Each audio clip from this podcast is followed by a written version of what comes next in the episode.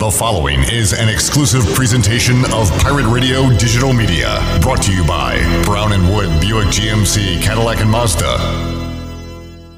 Hey Pirate Nation, this is Tom Brown from Brown and Wood Buick GMC Truck. We've been serving the Pirate Nation in Eastern North Carolina for 83 years. We have four brands, three generations, two showrooms, and one goal to make sure you leave a happy customer. We're located on Greenville Boulevard next to the Convention Center or shop us online at brownandwoodauto.com.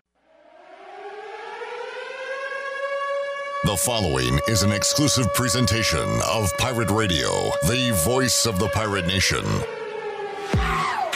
Welcome to Pirate Radio Live.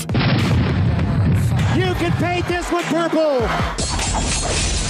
Now, live from the Pirate Radio studios in the heart of the Pirate Nation, here is your host, Clip Brock.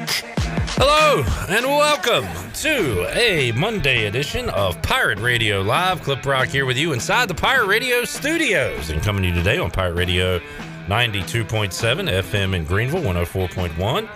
In Washington, we're on 1250, 930. You can find us online, pr927fm.com. And you can watch the show on YouTube and Facebook Live. Make sure you're subscribed to Pirate Radio TV on YouTube. We're dropping new videos daily, weekly. Uh, coming up tomorrow, we'll have Mike Houston's full press conference. And we've got the coordinators on Wednesday. We'll throw up some Pirate Radio trivia, some other goodies. So, something always going on on the YouTube page at Pirate Radio TV, including this show live, where you can chime in there. You can also uh, chime in on Facebook Live and be a part of today's show. So, check that out uh, today, as I believe we are on Facebook Live. Are we on Facebook Live channel? Yes. All right. Thank you, Ellerby, who is to my left. Jonathan, how you doing today? Doing great, Clip. Victory Monday for the Braves. For the Braves. it is playoff baseball season. Uh, my next guest on the show, uh, coming up a little later, Brian Bailey, uh, is a little bit cocky. He uh, he's riding high with his Cowboys right now, and was just tr- poking the bear. And all I wanted to talk about was postseason baseball, which is way more important than some regular Week Seven football game. Yes, I mean, Who cares about football? The NFL, I mean, Nobody watches the NFL. Nobody. Zero people are watching the NFL. Did you watch games yesterday? No, of course not. No, I mean, I was just pre gaming for the Braves. uh, we'll talk to Mr. Cowboy Brian Bailey. Uh, we'll talk some Braves on this show. Shirley's Red Sox. How about two grannies? Uh, first inning grand slam, second inning grand slam on Saturday. That was awesome. So great sports weekend. Uh, but no Pirates this weekend. So we uh, had time to focus on other things. Uh, Shirley Rhodes here, Chandler Honeycutt here, the big dog, Glenn Griffin is here. And coming up later on in our show, what did the Pirate players do during the bye week? Well, we'll ask them. We'll talk to Tyler Snead, Rajay Harris, and DJ Ford coming up at 4 o'clock. A little after that, we'll hear from Bruce Bivens and Xavier Smith. At 5 o'clock, Holt Nailers. At 5.30, CJ Johnson. We'll talk about the bye week. We'll also look ahead at old Dana Holgorsen and the Houston Cougars. Will this be our first matchup against Dana Holgorsen since he's been the head coach? I believe so. Is I this year so. three for him? Yeah, we haven't seen the Cougars on the schedule in a while, and they are good. And if you have not watched them, I watched their first game, week one against Texas Tech. That was in Jerry World, right? Yeah, and, and kind of wrote them off. Like, well, okay, they're they're not going to be much this year. Well, they haven't lost since, and their bread and butter is defense. They're allowing 16 points a game, just over 100 yards rushing a game, and a passing total per game in the the 150. So. Dana Holgorsen, you think wide open offense and a lot of points, and yeah, they can do that, but uh, they're they're winning on the defensive side of the ball this year, which uh, will be a concern for Donnie Kirkpatrick and that Pirate O. Yeah, I looked at their schedule though, but the only really tough team they played is Texas Tech. Who I don't believe is I mean- that great this year anyway. I want to say they beat Grambling, Rice, Oh, Doug Williams went to Grambling. Show some respect. Tulane.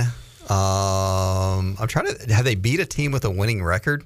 I mean, I know They they, beat Navy, who does not have a winning record. Tulsa, what are they? Maybe around they 500, definitely don't have a winning record. Tulane, uh, Grambling. So okay, I mean, I'm just I looked at their resume before the show, and I was like, you know, they're five and one, won five in a row. Look, and you can only play the schedule that you know is booked, and uh, that's good. But uh, I can't say, and they're actually the rest of their schedule. They do get SMU, which will be which is a ranked team, and it's going to be a the week game. after. Look Yeah. ahead. Maybe it is a look ahead. I mean, so I'm I'm not poo-pooing the 14 point spread or that Houston's not a good football team, but I'm also saying What if they're receiving votes? That they're they're not uh, they're not this like out. juggernauts. yeah they, they haven't like played anybody of great statue other than Texas Tech and Stature. stature. Sorry, Uh, all right. You know what, Ellerby? I like that. did I convince you yeah. that that that, that their I feel like it's a winnable game anyway, but you're right. Looking at it, I mean, they beat Rice, Grambling, Tulane, Tulsa, Navy. Not a murderer's row. Yeah, I mean it'd be like playing the uh, Washington football team, the Giants, and maybe the Jaguars. See, I mean, that's the kind of stuff Bailey was doing earlier. Why are we doing that? What, what's the point of that? Sorry, I just I thought it might that's or the Bears. All right, thank you. That's better. Uh, Houston is receiving 11 votes in the coaches poll. They are receiving two votes in the AP poll. So And do the, have we come to realize that the polls really don't mean that much this year? How many ranked teams have, Nah, have but it lost would if every it, week? It would if it was East Carolina. We would talk about it. Yeah, I'd absolutely. Put it out everywhere. So you know, my point is, I hope they're looking ahead to top twenty-five SMU and saying we're great because we haven't lost since the beginning of September, and that's our showdown next week. And we're just going to roll over ECU because they're in the same category as Rice and Tulane and Tulsa, yada yada. Yeah, the Pirates have to come out hot, and uh, the, the the field goals that they got at UCF need to be touchdowns, and maybe they can put Houston on their heels and uh, can maybe pull the upset this weekend. Man, it'd be awesome to see. The line started at 14. I'm seeing it now at 13. So Ooh, is that a big drop? no, but you you made it sound like it was. It's a point drop. Is that big from fourteen to thirteen? Was that does In a matter of uh, less than 24 hours. would that change who you were betting on? no, no, no. I mean, I, I think When I'm does it- taking the Pirates plus the points. You are. Yeah. Did you take? I heard you and Wager talking last week. Did you take Ole Miss or Tennessee? I said I was going to take Ole Miss, and I did take Ole Miss. See, good. It didn't scare you. Sometimes he was the- trying to scare you into Tennessee. Look, sometimes the big fat sucker plays are winners. Ole Miss and Dallas said I was going to take both of those, even though they both look very fishy, and both were winners. Yes, So they turned out to not be fishy. Uh, so there you go. All right. So we got, uh, yeah, 13 point spread. Our, we'll be with you Saturday at noon on the Bud Light pregame tailgate, uh, taking you up to the four o'clock kickoff. We're back with you after the game on the U.S. Sailor fifth quarter call in show. Ellerby, uh, what'd you do during your bye week? During the bye week, uh, just some relax. My son's actual birthday was on Saturday, so I have a teenager in the house now. He was 13, so uh, That's nuts. It is crazy to say. It is bizarro to say. I'll in, a, join in, a, you next year. in a way, next year. Is uh, I thought Lily's birthday was coming up. Well, I mean, it's in February. Oh, okay. Technically next year. I was thinking more November, but that's your birthday. that it is. Clip Brock's birthday. So that's uh, kind of bizarro. But uh, so we just kind of we watched some sports. Um, I didn't watch a game start to finish, but I watched at games, and uh, I didn't get a chance to see any of the Braves finishes, but I saw the highlights of it. So a lot of good stuff going on in the in the world of sports. I mean, Georgia seems to be as good as a football team as there's is in college football. I was looking up the um, numbers for Houston and their totals uh, that they've allowed on defense this year, and they're giving up 16 points a game. One team stands alone, Ellerby, uh, when it comes to points per game. Georgia is giving up 6.6 points per game. I mean, that is, and you want to look at schedules, they've played real opponents. And that counts. I mean, the in the Clemson game, it was a pick six, or or what? Didn't they give up a defensive? I mean, they've given up a couple of the points per game, or is that just? well, that was a 10 to 3 game. Georgia Oh, scored a pick six. Oh, okay, but but one of the maybe some of the other games, maybe they've given up. A It does count if your offense gives up a ch- defensive touchdown. So, yeah, I mean Georgia has got some. Uh, I mean Kirby Smart, he was this close to beating Nick Saban in Alabama for that national title when uh, was it Tua came in and and dropped the bomb for the touchdown. So maybe maybe this is their year to, to step it up. But certainly the the how about I watched the end of the Iowa game? They were. They just get dominated at home. That was, Yeah, they that's were- Big Ten football. Is that were they a fraud?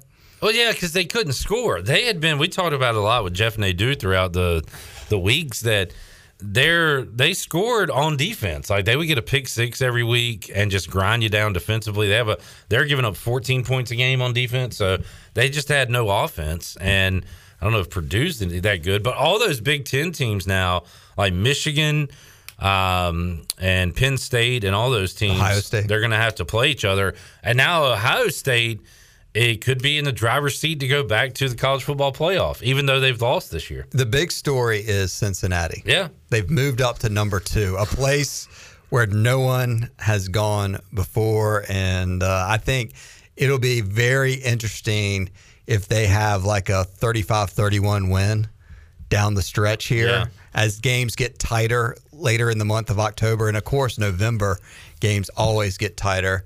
And uh, I'm just hoping East Carolina is sitting at at least six wins by the time that Friday game comes around because I, I think that is a game that I mean, so much national attention is going to be on that game, and uh, the Pirates could really, if they're, you know, putting together a, they're maybe they've won seven games by then, but maybe they could uh, really do something special against Cincinnati. Although they they look really tough. Yeah, and Cincinnati, uh, it's just because they're number two right now in the AP poll. They need, they still need help because Oklahoma, we kind of wrote them off because they were winning those close games and saying, "Well, how good is Oklahoma?" Well, they're undefeated, so if they keep winning, they're going to be in. But so is Oklahoma State.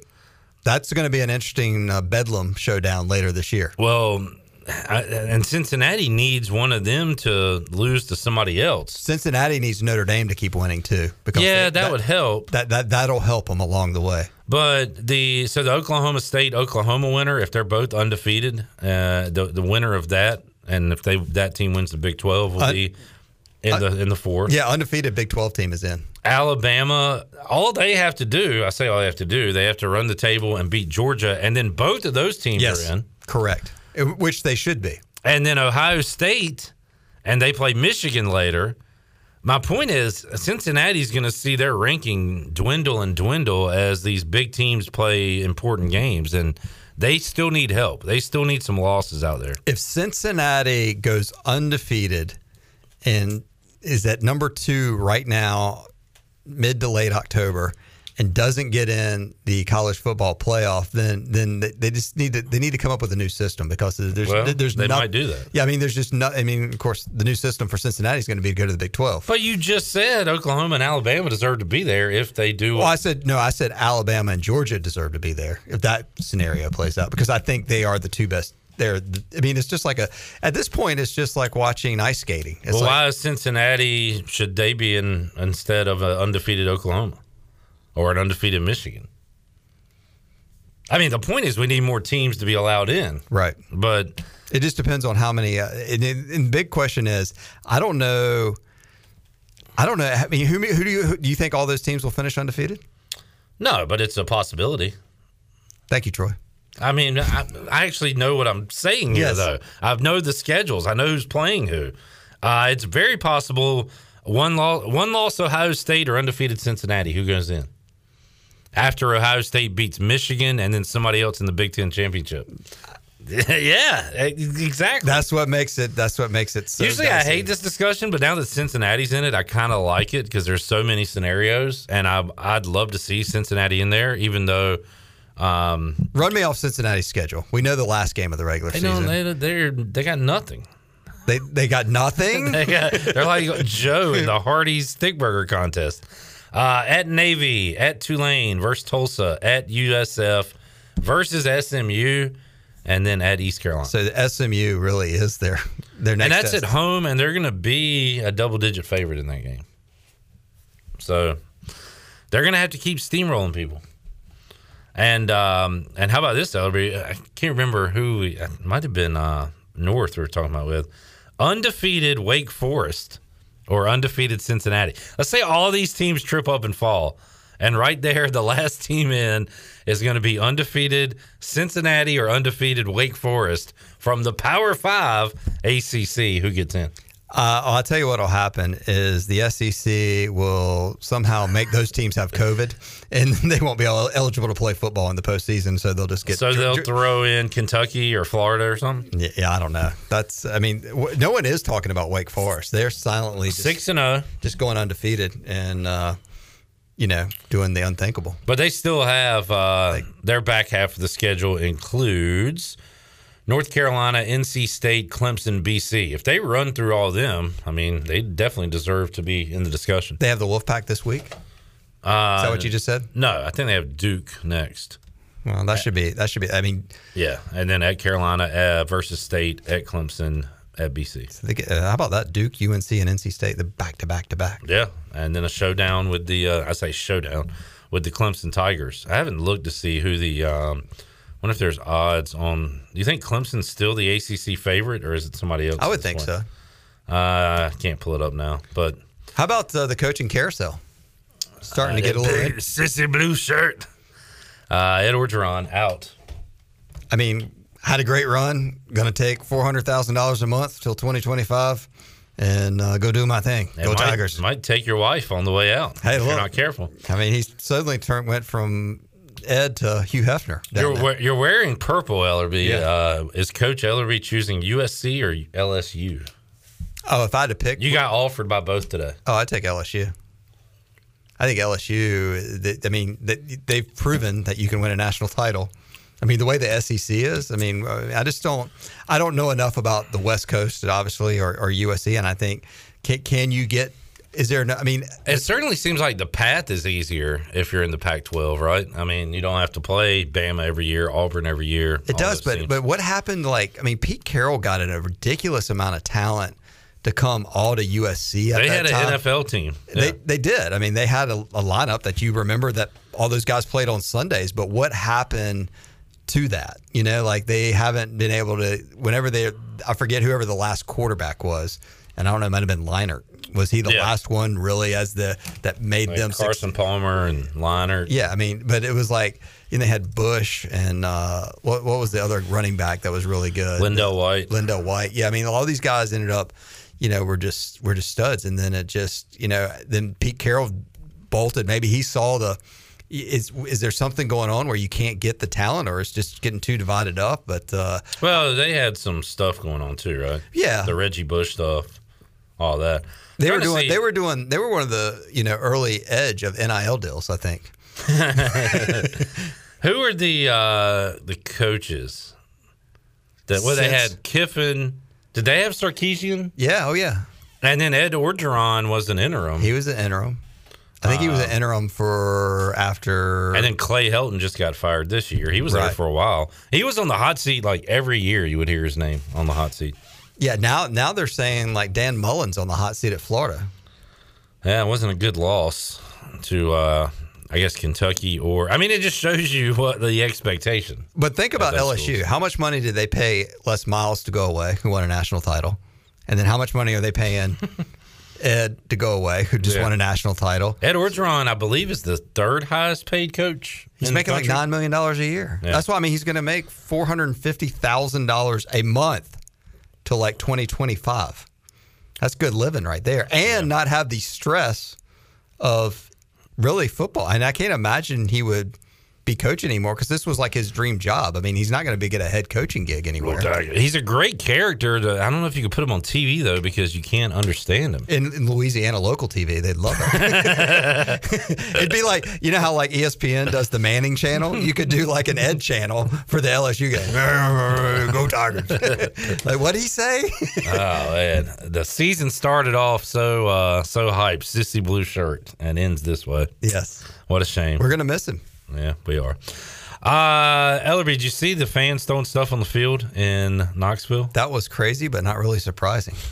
By the way, uh, Pirate fans, if you get angry, just boo. Don't throw things on the field. I field. don't get the like in today's camera age. Like they were showing Lane Kiffin walking off the field. I saw one of them, and there's like three or four guys walking right behind him with cell phones, holding it up the whole time, and they're just pointing at the crowd. So you know if you throw something, they're going to get it on film, but not Yeah. that. They either don't care or I don't know. How about the guy that brought the golf ball in though? That's a yeah, got a golf ball, a bottle of mustard. Somebody threw something at Lane, a, a bottle, and he caught it on the way out.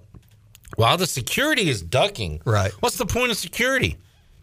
Lane Kiffin's walking straight, catches the bottle. Those other big dudes in their gear and uh, you know the police outfits are like ducking for cover. The surprising thing, step I, up security. The, talking of security, the surprising thing I had is how did they let fans stay around the tunnel? Like, why didn't they clear that section out? Like why why was well, it you yeah. know like I mean hey like we're gonna like get away back up I mean th- there should have been no there was a perfect U of fans five or six deep hanging around the tunnel where Lane Kiffin was going to exit the stadium after what had already happened. Why was that? Why was that, how was that even possible? Yeah, that was the, you want to talk about the security guards wouldn't have had to duck water bottles at least from those folks. It may have come up from higher. But uh, what if Lane Kiffin would have been hit in the head with that golf ball? I mean, that could. I mean, that would have hurt really, really bad and done some damage to him. He had, of course, in Lane Kiffin fashion, was pulling out the. Uh, it wasn't that long. It was like 45 minutes after the game had ended. He had already tweeted George Costanza with right. the golf ball. Is that a titleist uh, from the Seinfeld episode? Um, the sea was angry that day, my friend. So uh, he had a bunch of tweets and stuff out there. He really is. We were talking about it when he did the uh, get your popcorn and threw down the headset yeah, and stuff he really is like he don't care, and I guess there is something to be said about that. What if he goes to LSU? He is what he is. He is the betting favorite right now. Apparently, I saw an article today to go to LSU. Why not? He's going to have at least seven more jobs before he retires. He, he loves to go somewhere else or be told to go somewhere else. So. And I also hear the uh, is it the Panthers offensive coordinator that Joe led him, Brady. To, led him to the. You'll have to talk to. Um, well, Tony's probably ready to fire him. Yeah, so the way I figured, I was talking with somebody earlier today about Panther football. The Panthers are good. They're going to score 17 points a game. And more than likely, they're going to give up over 20, so they're going to lose. But if not, if they win, they win like games like 17 to 9, and it's just boring football to watch. Uh, sounds about right. Chandler, anything to add? Does that sum up Panther football for the last 15 years? I saw a lot of comments yesterday that said if we had any type of competent offense, um, we would be a really good team. Well, that the year we went to the Super Bowl, that wasn't boring. Which one? That was uh, 2015 Cam's year, where Cam was throwing Cam was for MVP. Cam was running all over the yard, throwing all over the yard. That's one year. Yeah, hey, uh, the, that's it. The the second time the Panthers lost the Super Bowl. That's it. I mean, and then the I the think first the 2004 went, season when we played the Patriots, I think that was the cardiac. That was the the cardiac cats. The birth of the cardiac cats. That so. was a fun offensive team to watch then. Uh, Delhomme, Bad, Smith, uh, Muhammad, Lucine, Deshaun Foster, Davis as the running back, Stephen Davis. Yeah, I mean they, they they were a they were a legit fun team to watch, but they're just Panther football, man. Yeah, it's getting it's going downhill, and it's going downhill quick. Well, I tell you what is exciting, and that's what the Braves are doing right now.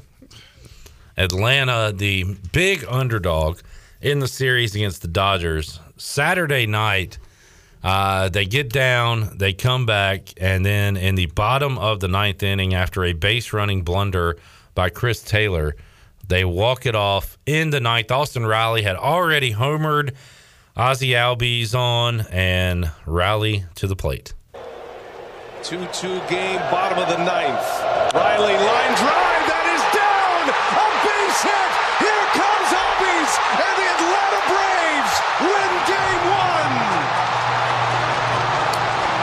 That's how game one ended on Saturday night. Sunday night, Braves down 2 nothing in about three minutes. It was a walk and a two run homer by Corey Seager. Actually, no, it was a uh, a bloop single over the head of Dansby Swanson.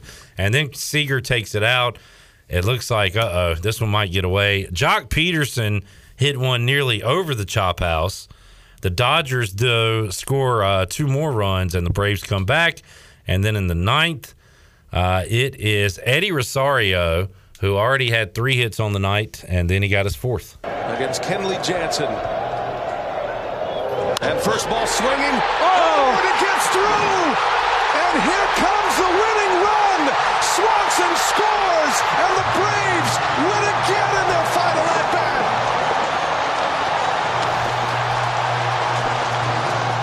Man, you know what the sweetest call will be is when Clip Carey calls a game four sweep in the bottom of the sweep. ninth. What what would that sound like? There's the payoff pitch. Swung on, fly ball in the center. It's going to be tracked down by Pederson and Wright, and the Braves win, and they have swept the Los Angeles Dodgers. Your Atlanta Braves are headed back to the World Series. Coming up, game one, 8 o'clock Thursday night after an all new Mama's Family. Oh, I, think- don't believe it. Yeah, I think if the Braves go to the World Series, TBS has got to show an all. They got to bring back Mama's Family. If the Braves have a World Series game and we can do a watch along, I'll do the whole game as Clip Carey. oh, I'm already tired. It's only the third inning. Game game two of the Red Sox uh, Astros series is tonight. But Ah, I who had, cares? I was, but I was talking. I was talking to Clip. Uh, what was it, Friday afternoon? I said, wouldn't it be cool if we had a Red Sox Braves World Series? Oh man, would there be some wagering going on?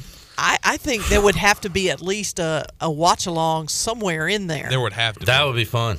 I think that we would, would be definitely fun. have to do that. I, I don't, I, man. It's so it's so much fun to have your team in it, but I still, uh, I guess maybe it's just the Braves, but it'd probably be this way with Washington too. But like, I don't know. I feel like a kid again watching these games and like getting anxiety and excited, and it's fun to feel that way. That's awesome. Gotta love sports. I do. I mean, I got a little anxious uh, watching the game last night. I watched it all the way up until Seager hit the home run, and I thought, I think that was what in the seventh inning or Seager sixth. hit one in the in the, the first inning.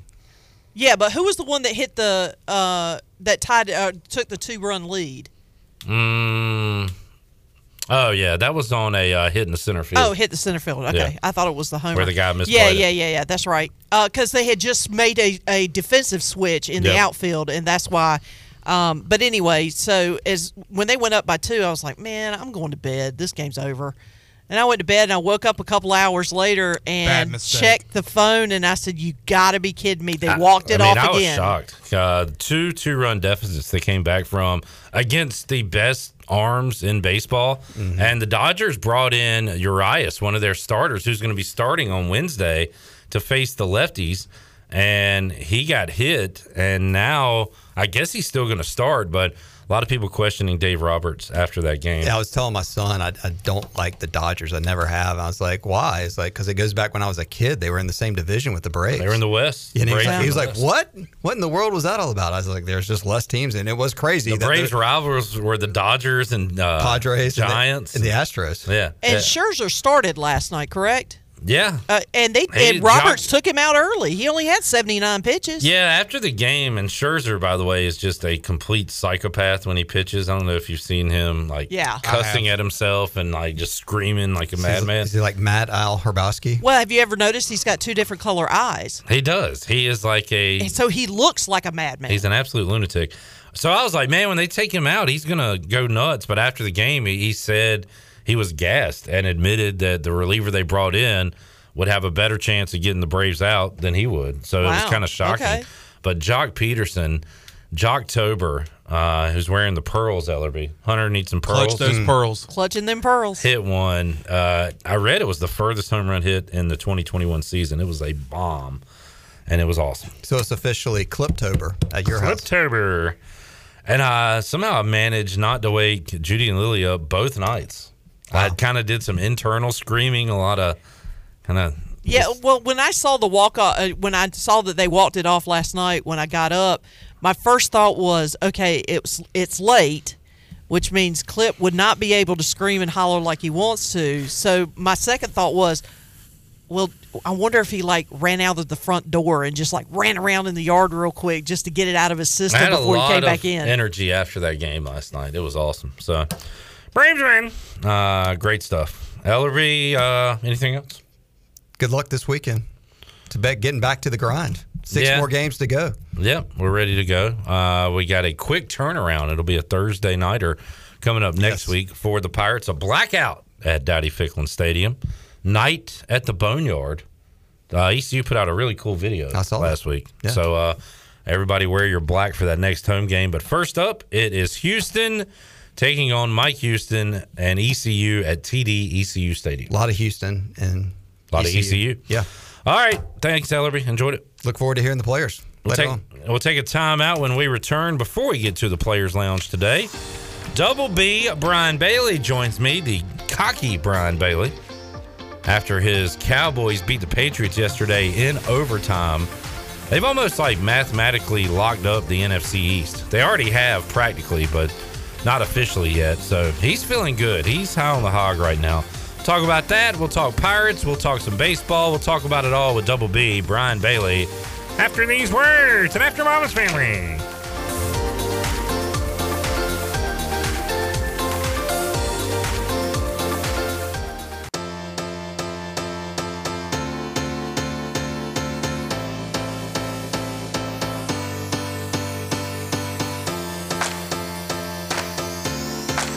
You're listening to Hour One of Pirate Radio Live. Do you need custom t shirts, apparel, or promotional items for your business, organization, or event? Keep it local. Print it local with University Sportswear. Contact them today at universitysportswearenc.com. Now, back to the show. Welcome back. Carolina Caliber has the area's largest selection for outdoor shooting sports and accessories and is one of the top firearm dealers anywhere.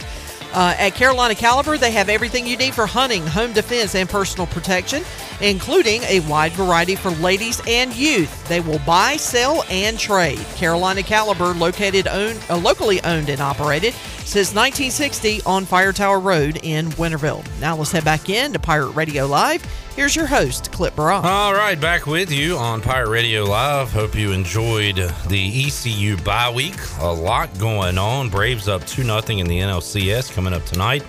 The Red Sox, boy, Fenway is going to be a madhouse. 1 to 1 that series with the Houston Astros.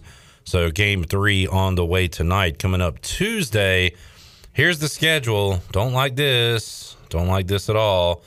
It'll be Braves and Dodgers game three during this program, 508 start time. Tomorrow night? Or tomorrow Uh, afternoon? Yeah. Oh. Astros Red Sox will be at 8 o'clock. And then Wednesday, they flip flop. It'll be Astros and uh, Red Sox at 5 o'clock, and the Braves and Dodgers at 8 o'clock. On, on what day? Wednesday? Yes. oh, man. So Tuesday, Braves on during Pirate Radio Live. Wednesday, Astros on uh, Red Sox. So basically, the last hour of the show, neither one of us is going to get anything done. yeah, um, I'm going to need you to take over on Tuesday. And Chandler and I will handle Wednesday. Yeah. Okay. That's fine. that? Yeah, And I'm then, good. If necessary, you might be watching Braves baseball on Saturday. Yeah. The Bud Light pregame tailgate. Um, actually, during the ECU game, Saturday at five o'clock. Oof. That sucks. Uh, but not if they sweep them. Not if they win Tuesday and they sweep them while we're at AJ's Wednesday night during sports trivia, watching that. And Clip is not going to be any good if that happens. the Charlotte Hornets uh, start their Wednesday season night, baby. Wednesday night. Seven o'clock. Carolina Hurricanes are 2 and 0. Everything is happening right now, Brian Bailey. He's going to change the subject really quick. I mean, you've got basketball, baseball, hockey, and really that's it, right? NFL football, we're ready to go. Well, I guess some people are still watching that crap. Just give me one. How about them? Give me one. How about them? I would never do that. I did have them yesterday minus three, so eh, well, I was watching in disgust and. How about them cowboys?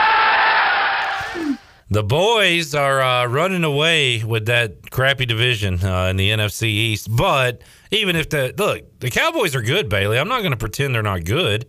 Uh, I'll, I'll never, you know, like them uh, with any bone in my body. But they're they're a good football team this year. I'll give you some credit too. Uh, at- well, you predict them to be good every year, but you did think the defense would uh, make a turnaround this year, and, and that's led to a lot of the uh, the winning this year. Yeah, and I, I, I don't even think I expected it to be a, this big of a turnaround. I thought it would be a turnaround where you know instead of the 32nd ranked defense, you've got the you know 20th ranked. You you know you're staying in games, but I think they've got a defense right now that that can win you a game or two if it has to. I mean they they got some guys out still that are going to come back, and so I'm I'm encouraged by that. I think Dan Quinn really knows what he's doing. Ba- uh, Bailey, the best team in the NFL, might be playing tonight. I mean, when you look at the hierarchy of the NFL right now, where does Buffalo stand, in your opinion? They're way up there, and Arizona's way up there, and that they may be one and two, you know, and then you go from there. I mean, obviously, you know, when you look at, at, at the best teams, I think in the AFC, Buffalo's is, you know, and they've got a crappy division as well. I mean, So I know the Cardinals already beat the Rams this year, but if you give me to say which one's better at the end of this thing, I'm still taking uh, the Rams. really, Yeah, I, I love their offense, and and I, but it's one of those things where we have to like say this this Cardinals thing is legit. I mean, they're undefeated. They beat a good team yesterday and beat them pretty bad, you know, at their house. So. Yeah, I got to give them credit. I, I think I'm just not ready to believe in them fully for whatever reason yet. and that, that's what happens. You know, from time like Tampa Bay, as good as you know, when, when Tom Brady went over there, but you know, a lot of people thought, hey, they're really good. I was skeptical, and I thought, you know, They're still Tampa Bay. they're going to be good. Yeah, I mean, man, he he's proved us all wrong again. Brian Bailey joining us on the Fixed NC Live line. Bailey, uh, let's stick with football. Pirates a 13 point underdog as they head to TD ECU Stadium to take on Houston coming up this Saturday. And uh, the Cougars, if you and and Ellerby changed my my opinion on this game a little bit uh, when he ran through who they've beaten. And they have beaten some bad teams. You got to give them credit for winning since that loss to Texas Tech, but they have not beat any world beaters. Their defensive numbers are awesome. They, they're giving up 16 points a game, so uh, they, they got some good players over there. But uh, you know they're not invincible. They, they can be knocked off. Yeah, I don't think there's but one invincible team on the schedule, and and I would be shocked if East Carolina can stay on the field with Cincinnati because I really I've seen them play a couple of times and they are just loaded. Uh, but that's later on, and, and as we've talked about so many times, if, if Cincinnati comes to town, eats a bunch of turkey, and you know doesn't take the Pirates seriously, I think the Pirates can surprise them. But I think it all starts for East Carolina.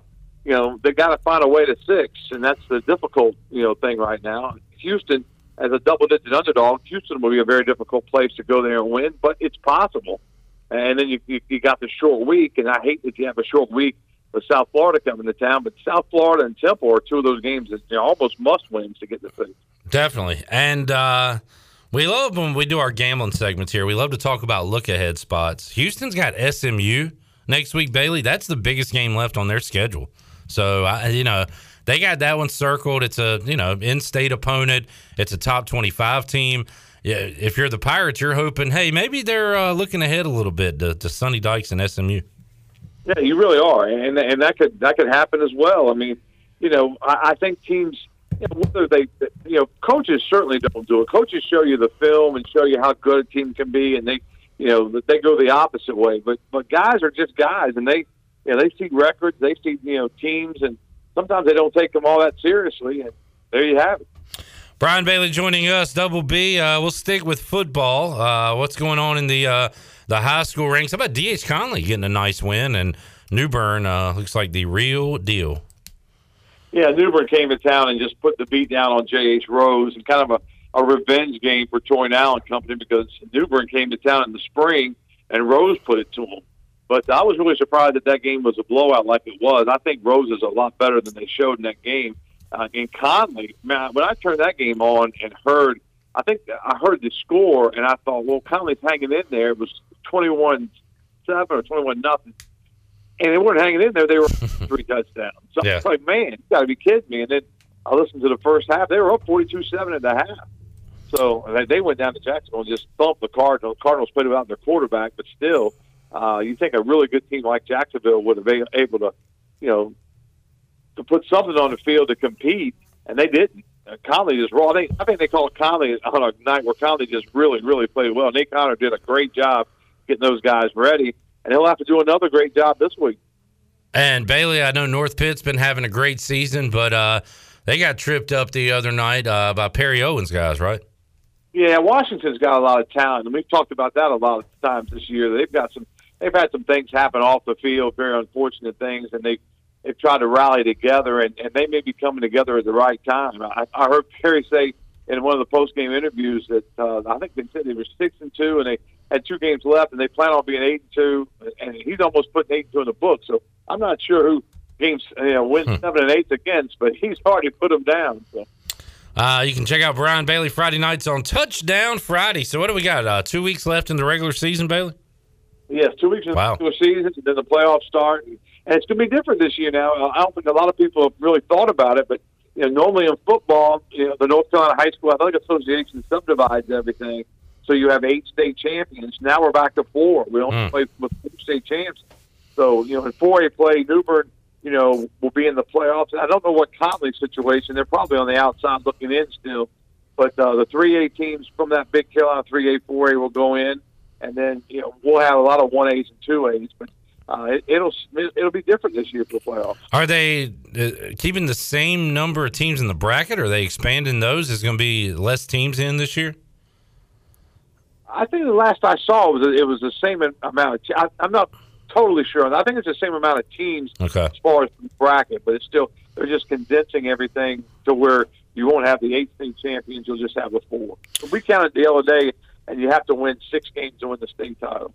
Brian Bailey joining us. Bailey, uh, we're going to hook up with Joe Dooley coming up on the show on Tuesday. We've talked to Cy Seymour and others as we uh, start to look ahead to basketball, which is now just a few weeks away. Do, do you know everybody on the roster yet? A lot of new names. Uh, how much uh, have you been following what they've been doing at practice? I, I don't know anything about him yet. I told Joe the other night I saw him at the uh, JP2 homecoming. His son Max was the homecoming king. All right. JP2. You have to ask him about that because you know, you know, Max got you know good looks and stuff from his mom, not from his dad. So he was there for that. But I talked to Joe on the sideline, and he he said you know, he said you know uh, I really thought we were going to be really good last year, and then COVID hit, and we just never could get everything together.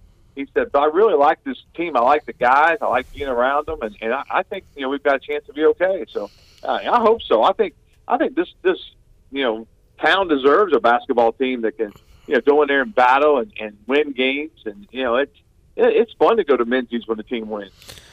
Yeah, and uh, we're hoping. Uh, Cy Seymour for the 40th straight year says they're going to be good. They're going to be better than they were a year ago, Bailey. So he's fired up. Si's always winning some games now. He's good. He's uh, he's great to talk to. He'll lift your spirits uh, on your team, uh, even if it's the Washington football team. He can somehow make me smile thinking about those guys. So Yeah, I forget that he's such a big fan. yep, I see him. great guy. Yeah, and he's another one that'll give you give you the business. I, I got some words to have with him. Are you uh? You're, you're always confident in your team. You're borderlining on cocky right now, Bailey. I just want to let you know. No, no, no, no, no, no. I'm just no, no, no, no, no. I, I have my my fear, and I told you this today. My fear is that they get to the playoffs, and then it'll be a crucial, you know, time situation. And because I really like Kellen Moore, and I really like Dan Quinn, offensive and defensive coordinators, but I'm still not sold on Mike McCarthy because like yesterday, right before the half, you know, they were they already blocked one punt and had they could force another punt. And they called timeout on third down. Why not call it on fourth down? Wait and call it, and then they have to punt. Like, he didn't. He didn't see my read. Look, Dan Quinn has been a successful head coach. Kellen Moore is going to be hired as a head coach pretty soon. It looks like. I think they got enough to where if they could somehow accidentally cut the the headphone cord from uh, McCarthy and get him out of the communications, I think those two might could run it better than he could. Well, you know, most of the heads have bows on the side. Yeah. Uh, Mike McCarthy's has Fisher Price.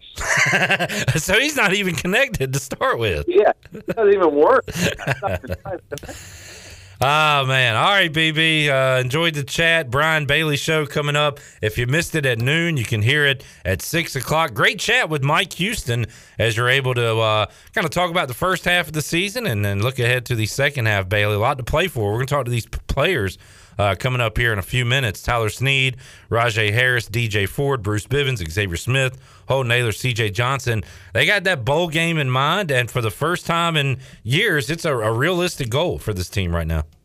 Hey, it really is. I mean, the whole season's right in front of them, and they've had they've had some some really good things happen, had some really bad things happen, and that's one of the things I asked Coach Houston about. You know, the fact that that we've had all kinds of emotions. You know, we do the coaches show right after the games, you know, on site, and and it's very. I'm sure it's very difficult for him when you you know lose a big game and and you know you had your chances against South Carolina, know you had your chances against Central Florida. Uh, and then we have win a big game like the, the Marshall game. So we, we've seen it all so far through six games. I'm looking forward to the second half as well. Brian Bailey joining us. It's like the mid 90s all over again. The Cowboys have a chance to win a Super Bowl. The Braves have a chance to win a World Series, Bailey. And it's a great, great country, isn't it? Enjoyed it, man. Have a good one. Take care now. Check out the Brian Bailey Show if you missed it earlier. Great chat uh, for the whole hour with Mike Houston. You can hear it coming up at 6 o'clock. We'll take a time out, come back, and wrap up hour number one on Pirate Radio Live. We got a lot more for you. We'll open up the Players Lounge coming up at 4 o'clock. Back with you after this.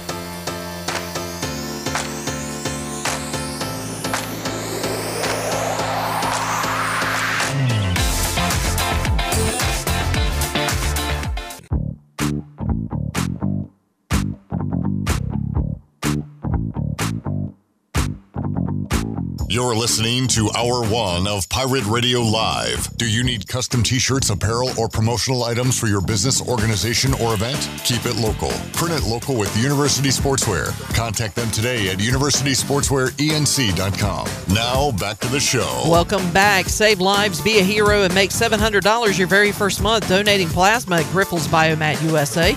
The easiest way to make some extra money. Start now at Biomat USA on 505 South Memorial Drive. Make up to $700 in a month and save lives now at Grifols Biomat USA. A better donor experience and better pay. Now let's head back in to Pirate Radio Live. Here is your host, Clip Brock. All right, back with you on Pirate Radio Live. The Hurricanes off to a 2 and 0 start, uh, beating some good teams. They beat the Islanders and uh, also knocked off Nashville on the road. So, Carolina right now with four points through two games. They do not play again until Thursday. We've got the uh, start of the NBA season coming up on Tuesday night with two games, including uh, Giannis and the Bucks, the defending champions, will take on the Nets on TNT at 7:30. At 10 o'clock, the Warriors at the Lakers. Uh, seen a lot of clips this preseason of Giannis shooting threes, and if that happens, then it's over. I got a tingle. he's gonna he's gonna be taking the tingle all over defenses. I want to take a tinkle. Take a tingle. Uh, if he can hit threes, that I mean, That's scary. Oh my goodness! Just thinking about it is scary. Uh, yeah, uh, and he looks pretty smooth doing it. We'll see if it uh, transfers over to the regular season. But uh, Charlotte Chandler lost their final preseason game by how many points? We're not going to talk about it. Well, tell me the number. Um, let me look it up 60, real quick. 56? What was it? It was like one They had to- 120 to the Hornets 59. had 59 points total. I know I it was 59 think- that Hornets had. So it was 120, 59, 120 to 50. Does that sound right? Yeah, yes. that's about right. They are favored against the Pacers Wednesday night. You're kidding. no, What? How, how much? two, Okay, that's not much. and we're taking the Hornets. That is it. You know what? I am. You know what, Tony Peterson? You know what? Speaking of keys to victory this week a little bit, if anything. Chandler, answer that one for the Hornets on Wednesday night. Hit it one more time, Shirley. Your keys to victory this week a little bit, if anything. My answer is I have no keys, so you don't get an answer. He said if there was any, and there's none. If anything. if anything, So there's no There's no no thing. Okay, no keys. All right. There's Uh, local politics, bud. that is Larry. I wonder if Larry. We'll hear from Larry. Uh, if the Pirates win, or excuse me, if the Pirates lose, and um, they don't have a lot of passing yards in the game, I'll predict we'll hear from Larry again on Saturday. There's local politics, bud. Some people call win or lose. Uh, some people only call on wins. Some people only call after losses. yeah. So you know you've got your Fair weathered idiot. Fair weather idiot. what's it called the um, the breakdown where there's like two circles and there's an intersection in between. What do you call that thing? Oh, The no sign? well, you No, talk I- about I what really you used to don't do in school. Yeah, yeah, the you- zero. like the, the cross section or whatever. Like I don't know what the a whole pie chart? No, like- because it's two circles. I, the si- the similar ones go in the middle. column. correct. How they they intersect. how What they is meet. that called? Somebody help me out. We're a bunch of morons here uh, in the studio. But anyway, uh, there are Two circles that intersect. Oh, I, Two I, I, butt I, cheeks. Two little butt cheeks. Oh, you mean two little butt I- cheeks? Yeah. Um, no, But I in know. the middle, I, I can a see crack, that. Yeah. Shirley, where they all meet. and I want to know what that thing's called. The- quiet, please. yeah, all right. Thank you. Uh, that's a way to wrap an hour up. Yeah. On two little butt cheeks. Yeah, that's a great way to uh, to close out hour one. We got a big hour two as we'll hear from Tyler Snead, Rahjai Harris, and DJ Ford coming up next. After that, Bruce Bivens and Xavier Smith. We'll run down and have our teams ever combined been lower than they are right now? I don't know. Panthers have lost three in a row. Shirley's team lost to the worst team in the NFL. How you lose to Urban Meyer? My team has Jackson Mahomes practically dancing on Sean Taylor's grave while the Chiefs beat the Washington. So That was a mess. everything they do is a mess. About- eh, We talked about it last week that eh, there was a Venn diagram. Venn diagram. That's exactly what it is. I didn't even see a comment. I would have just said comment on yes, but also in blue. Venn diagram. but we knew that that was going to be a disaster because it was on such a short notice, just a few days from kickoff. That. All right, enough. We'll get to our NFL. The Panthers stuff. are bad too. Okay, good. We'll talk about that a lot coming up next hour. Uh, Johnny says, wasn't Larry from Texas? He might be at the game. You're right, Johnny. I wonder if there's local politics on the Houston side of things. What if he's just in the stands going, "It's local politics, bud." There's local politics, bud. He's gonna go like talk to uh, Morgan Ayers.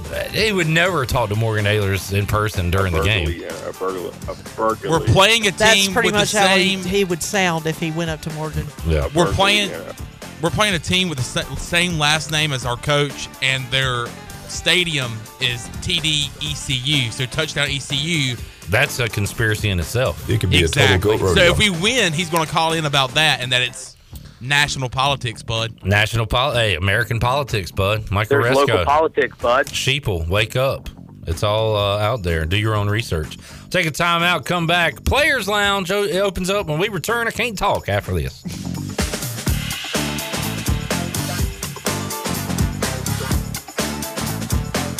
Washington.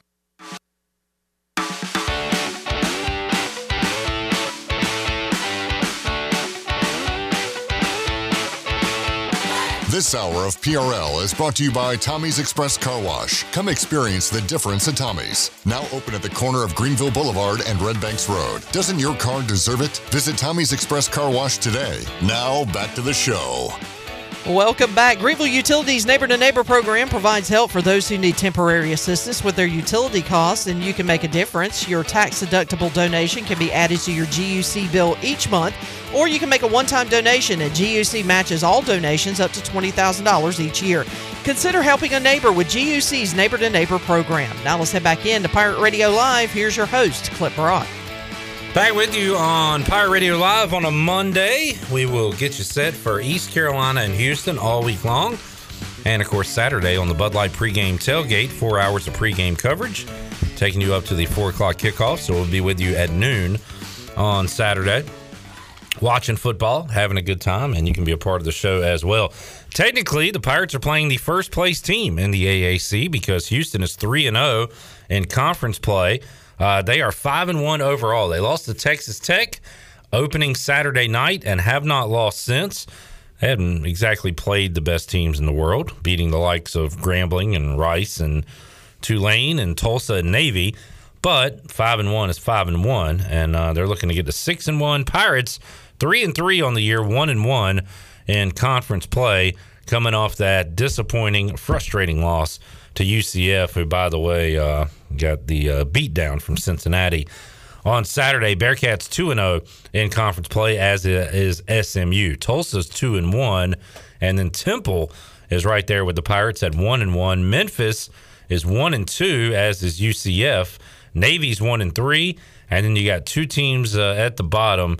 Tulane and South Florida yet to win a conference game, and both of those teams are one and five overall. So that's a look at the standings right now in the uh, AAC. Houston has played six games, the same as Cincinnati. Cincinnati and their standout defense has allowed 82 points this season. Houston's only allowed 97 points. So they've played three conference games. They're 3 and 0. They've allowed 52 points in those three conference games. So you can do the math there. They have uh, looked really good on the defensive side of the ball. Tyler Snead and Rahjai Harris, a couple of the Pirates who will be seeing that defense firsthand on Saturday. DJ Ford, the one trying to hold down Dana Holgorsen's offense on Saturday. Let's hear from those guys right now as they joined me earlier today inside the Pirate Radio Players Lounge. All right, back inside the Players Lounge on a Monday edition of Pirate Radio Live. Got a couple of guys on the offensive side of the ball, Rahjai Harris and Tyler Snead, DJ Ford as well. Gentlemen, welcome back. How we doing today? Good, good. How you doing? I'm great. great. I'm great. great. great. Good to see y'all again. And uh, let's go over the bye week first. We'll go around the horn. I talked to uh, to Holton Ahlers earlier. He he was on my plan, which is watch football all day Saturday, and I pretty much did the same on Sunday. So Tyler, we'll start with you. Uh, what was your uh, bye week weekend like?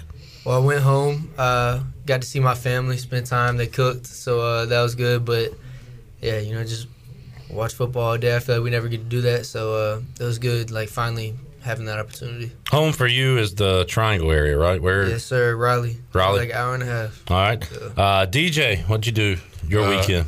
I took the time to kick my feet up and relax. You know what I'm saying? Uh, eat some good food for sure, and then watch some football all day. Well, y'all t- both mentioned food. So, what'd you eat that was so good, Tyler? We'll start with my, you. My grandma came. Oh man, she had she had the fried chicken, and then she had you know mashed potatoes, green beans, lima beans, all the good stuff. All right, it's crazy. oh, yeah. DJ it was really similar. I had a lot of the same stuff, but um, I also did some eating out too. I went to uh, this one Italian spot, got some okay. food there. So. Good deal. Yeah, Raji, a lot of a lot of eating for you? Nah, not really. I had went home, seen the family. You know, we went out to the movies, watched the new Halloween. Oh yeah. Yeah, then we went to a hundred trail the same night. Oh, you know, how was that? Getting all the scary stuff in. Yeah, it was vibes, crazy. I had to take a picture with Michael Myers, man. I might post it on Twitter one of these days. go ahead, go ahead. Home for you is South Carolina, South? Carolina, yeah. Good deal. All right. Uh, by the way, before I forget, we haven't talked to you in a, a couple weeks, uh, mm-hmm. Rahjai. Last time you were here, you were wearing a shirt that a lot of people were asking about. Which ones? The uh, the band. You were wearing a Slipknot oh, shirt. Oh, yeah. and we had so that's like a metalish band from mm-hmm. you know I, I, remember them from 20 years ago or so.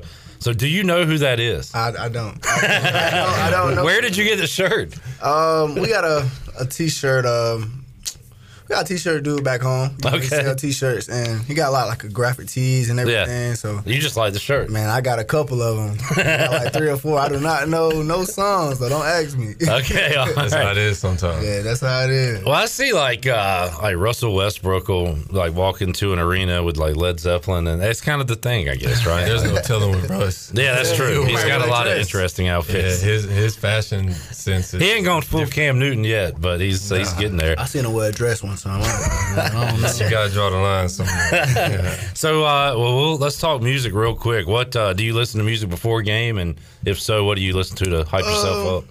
Well, my brother raps, so I kind of listen to like a couple songs that's you know about me before I play. So awesome. that's that's really what I be listening that's to. Pretty cool. That's personal, yeah. yeah. yeah.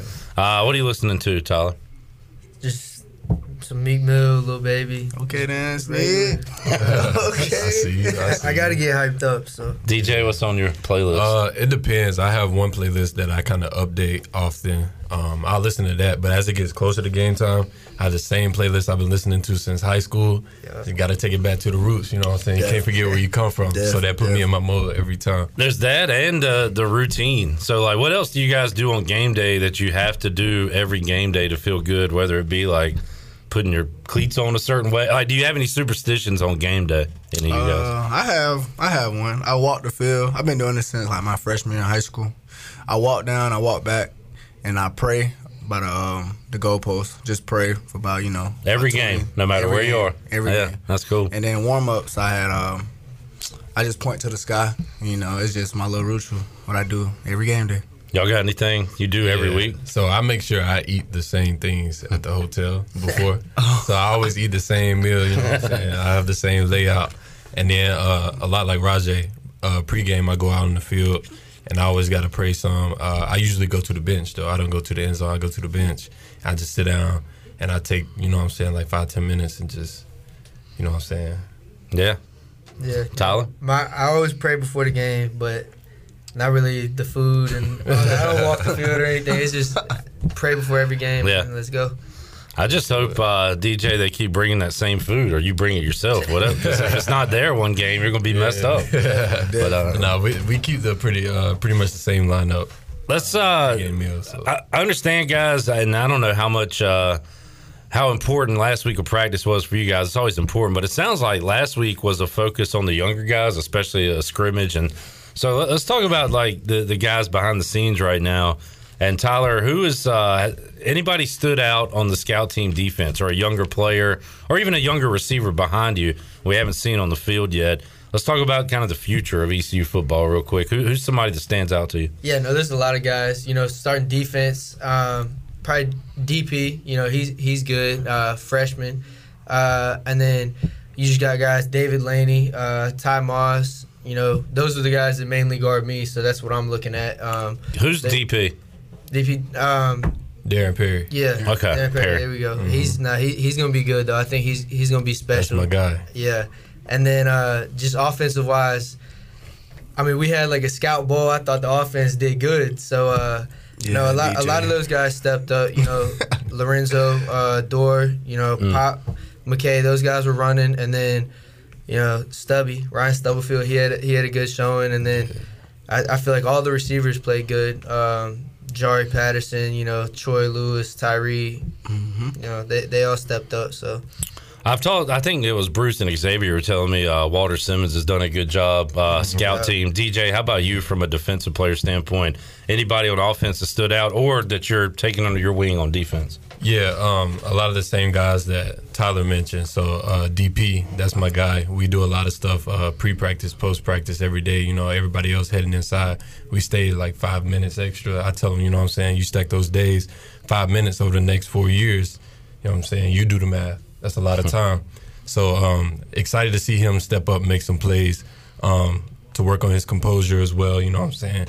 It's one thing to do drills and it's another thing to see live action, scrimmage action, stuff like that. Um, Ty Moss, another one of the guys, David Laney. Um, and then some of the offensive guys, um, like the quarterbacks he was talking about, they're usually the guys that give us our looks on scout team.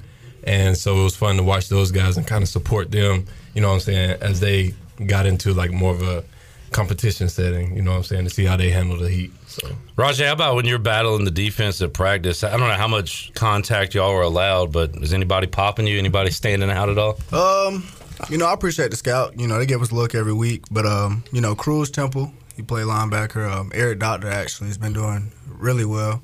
You know, Taylor Jackson, guys like that. Uh, we got a young defensive lineman Zion. He just got here. Um, his brother playing the team as well. But I mean, they just been balling. They just been giving us a look all year. You know, um, it's been working so far this year. So we just appreciate all the scouts, man. Uh, you guys have uh, had a look at Houston, and as far as I understand, a, a little look at South Florida since it's such a quick turnaround. So you guys are playing a couple games here in you know a, a span of a few days. Uh, when you look at Houston, and this is me watching football for years. I when I see Dana Holgorsen, Houston, I think offense. Their defense is allowing 16 points a game. Uh, they're giving up just over 100 yards rushing and 150 some passing. So they their defense has been strong this year. Uh, Tyler, when you look at them, what have they been able to do so well defensively so far? I think they just, you know, they don't really make mistakes. Everybody's locked in on the same page and uh, they execute. So, you know, it's it's a challenge this week, but uh, we're always excited for it. Uh, we always accept the challenge, but no, they are a very good, good defense, very talented team. Rahjai, I saw uh, Stephen Igo hoist the colors, was going through their defense and said ECU, like all weeks, but especially this week, is going to have to establish a running game. I know you like the sound of that. I love it. Uh, but uh, a tough defense there. You, I'm sure you're ready for the challenge. Yeah, watching film, you can tell. You know, very disciplined. You know, defensive line is is hectic. You know, um, they got good safeties, good linebackers, uh, corners playing physical man-to-man coverage. So, you know, we're gonna have to, you know, go with the run, go with the pass, and just open that defense up. DJ, uh, how about offensively? Anything stand out? Your first look at the Cougars? Um, yes, sir. Uh, they for sure have a lot of speed on the field at the skill position. So, um, much like the rest of their team, like they have a great team all around. So we're gonna have to make sure we're focused on us doing what we need to do. Because I believe when we play our brand of ball, you know what I'm saying, play the way that we know how to play, then we can play with the best of them. Uh, you guys have done pretty well on the road this year. Had a neutral site game against App State, but went to Marshall and won. Went to UCF, had a chance to win. So, being that you've been in all those games, does that give you confidence no matter who you're taking on on the road?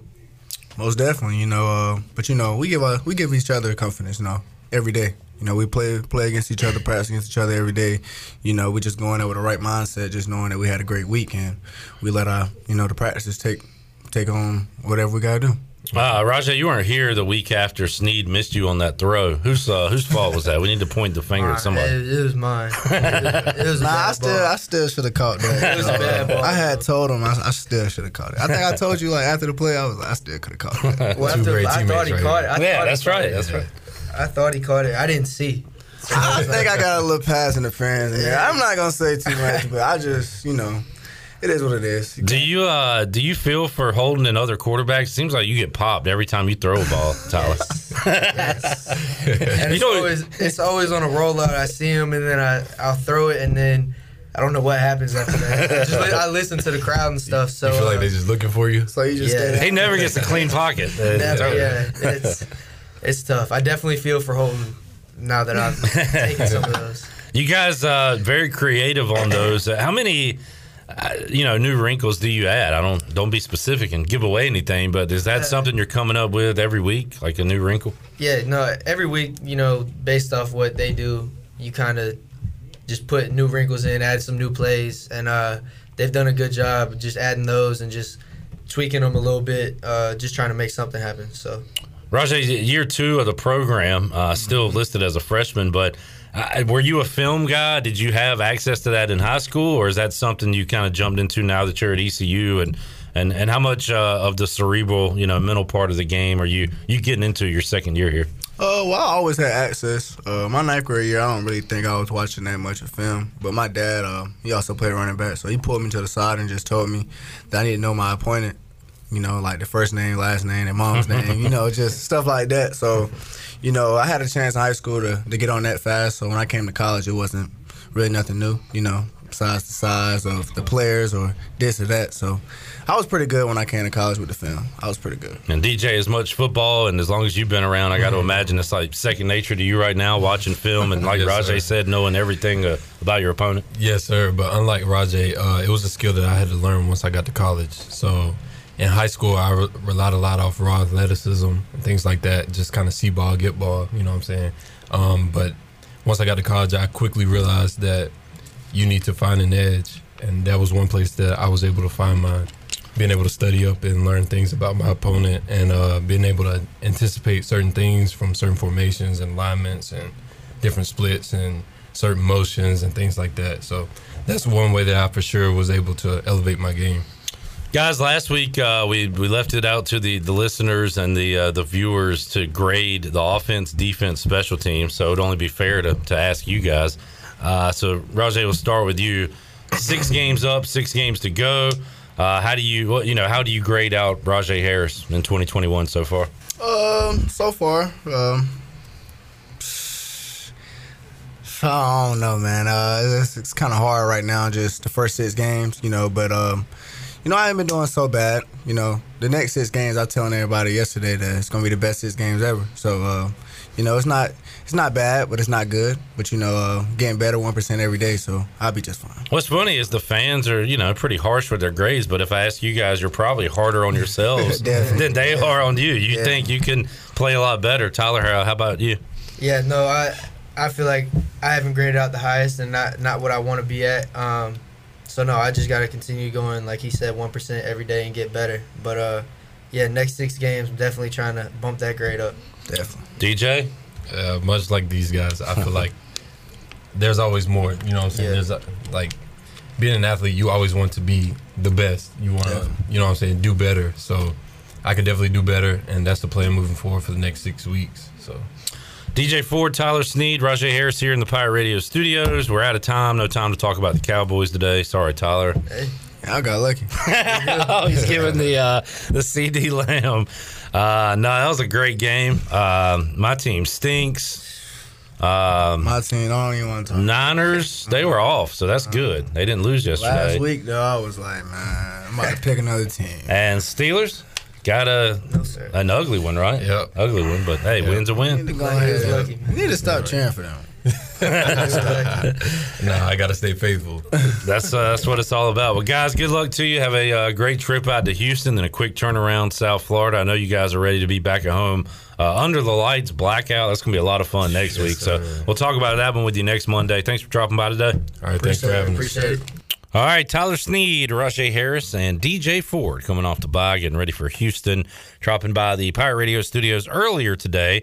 Part one of the Players Lounge. Part two coming up next because we'll hear from Bruce Bivens and Xavier Smith as those two guys came by the Pirate Radio studios a couple hours ago. We got those conversations on the way when we return on Pirate Radio Live. We're back with you. Hour two rolls on in the Players Lounge.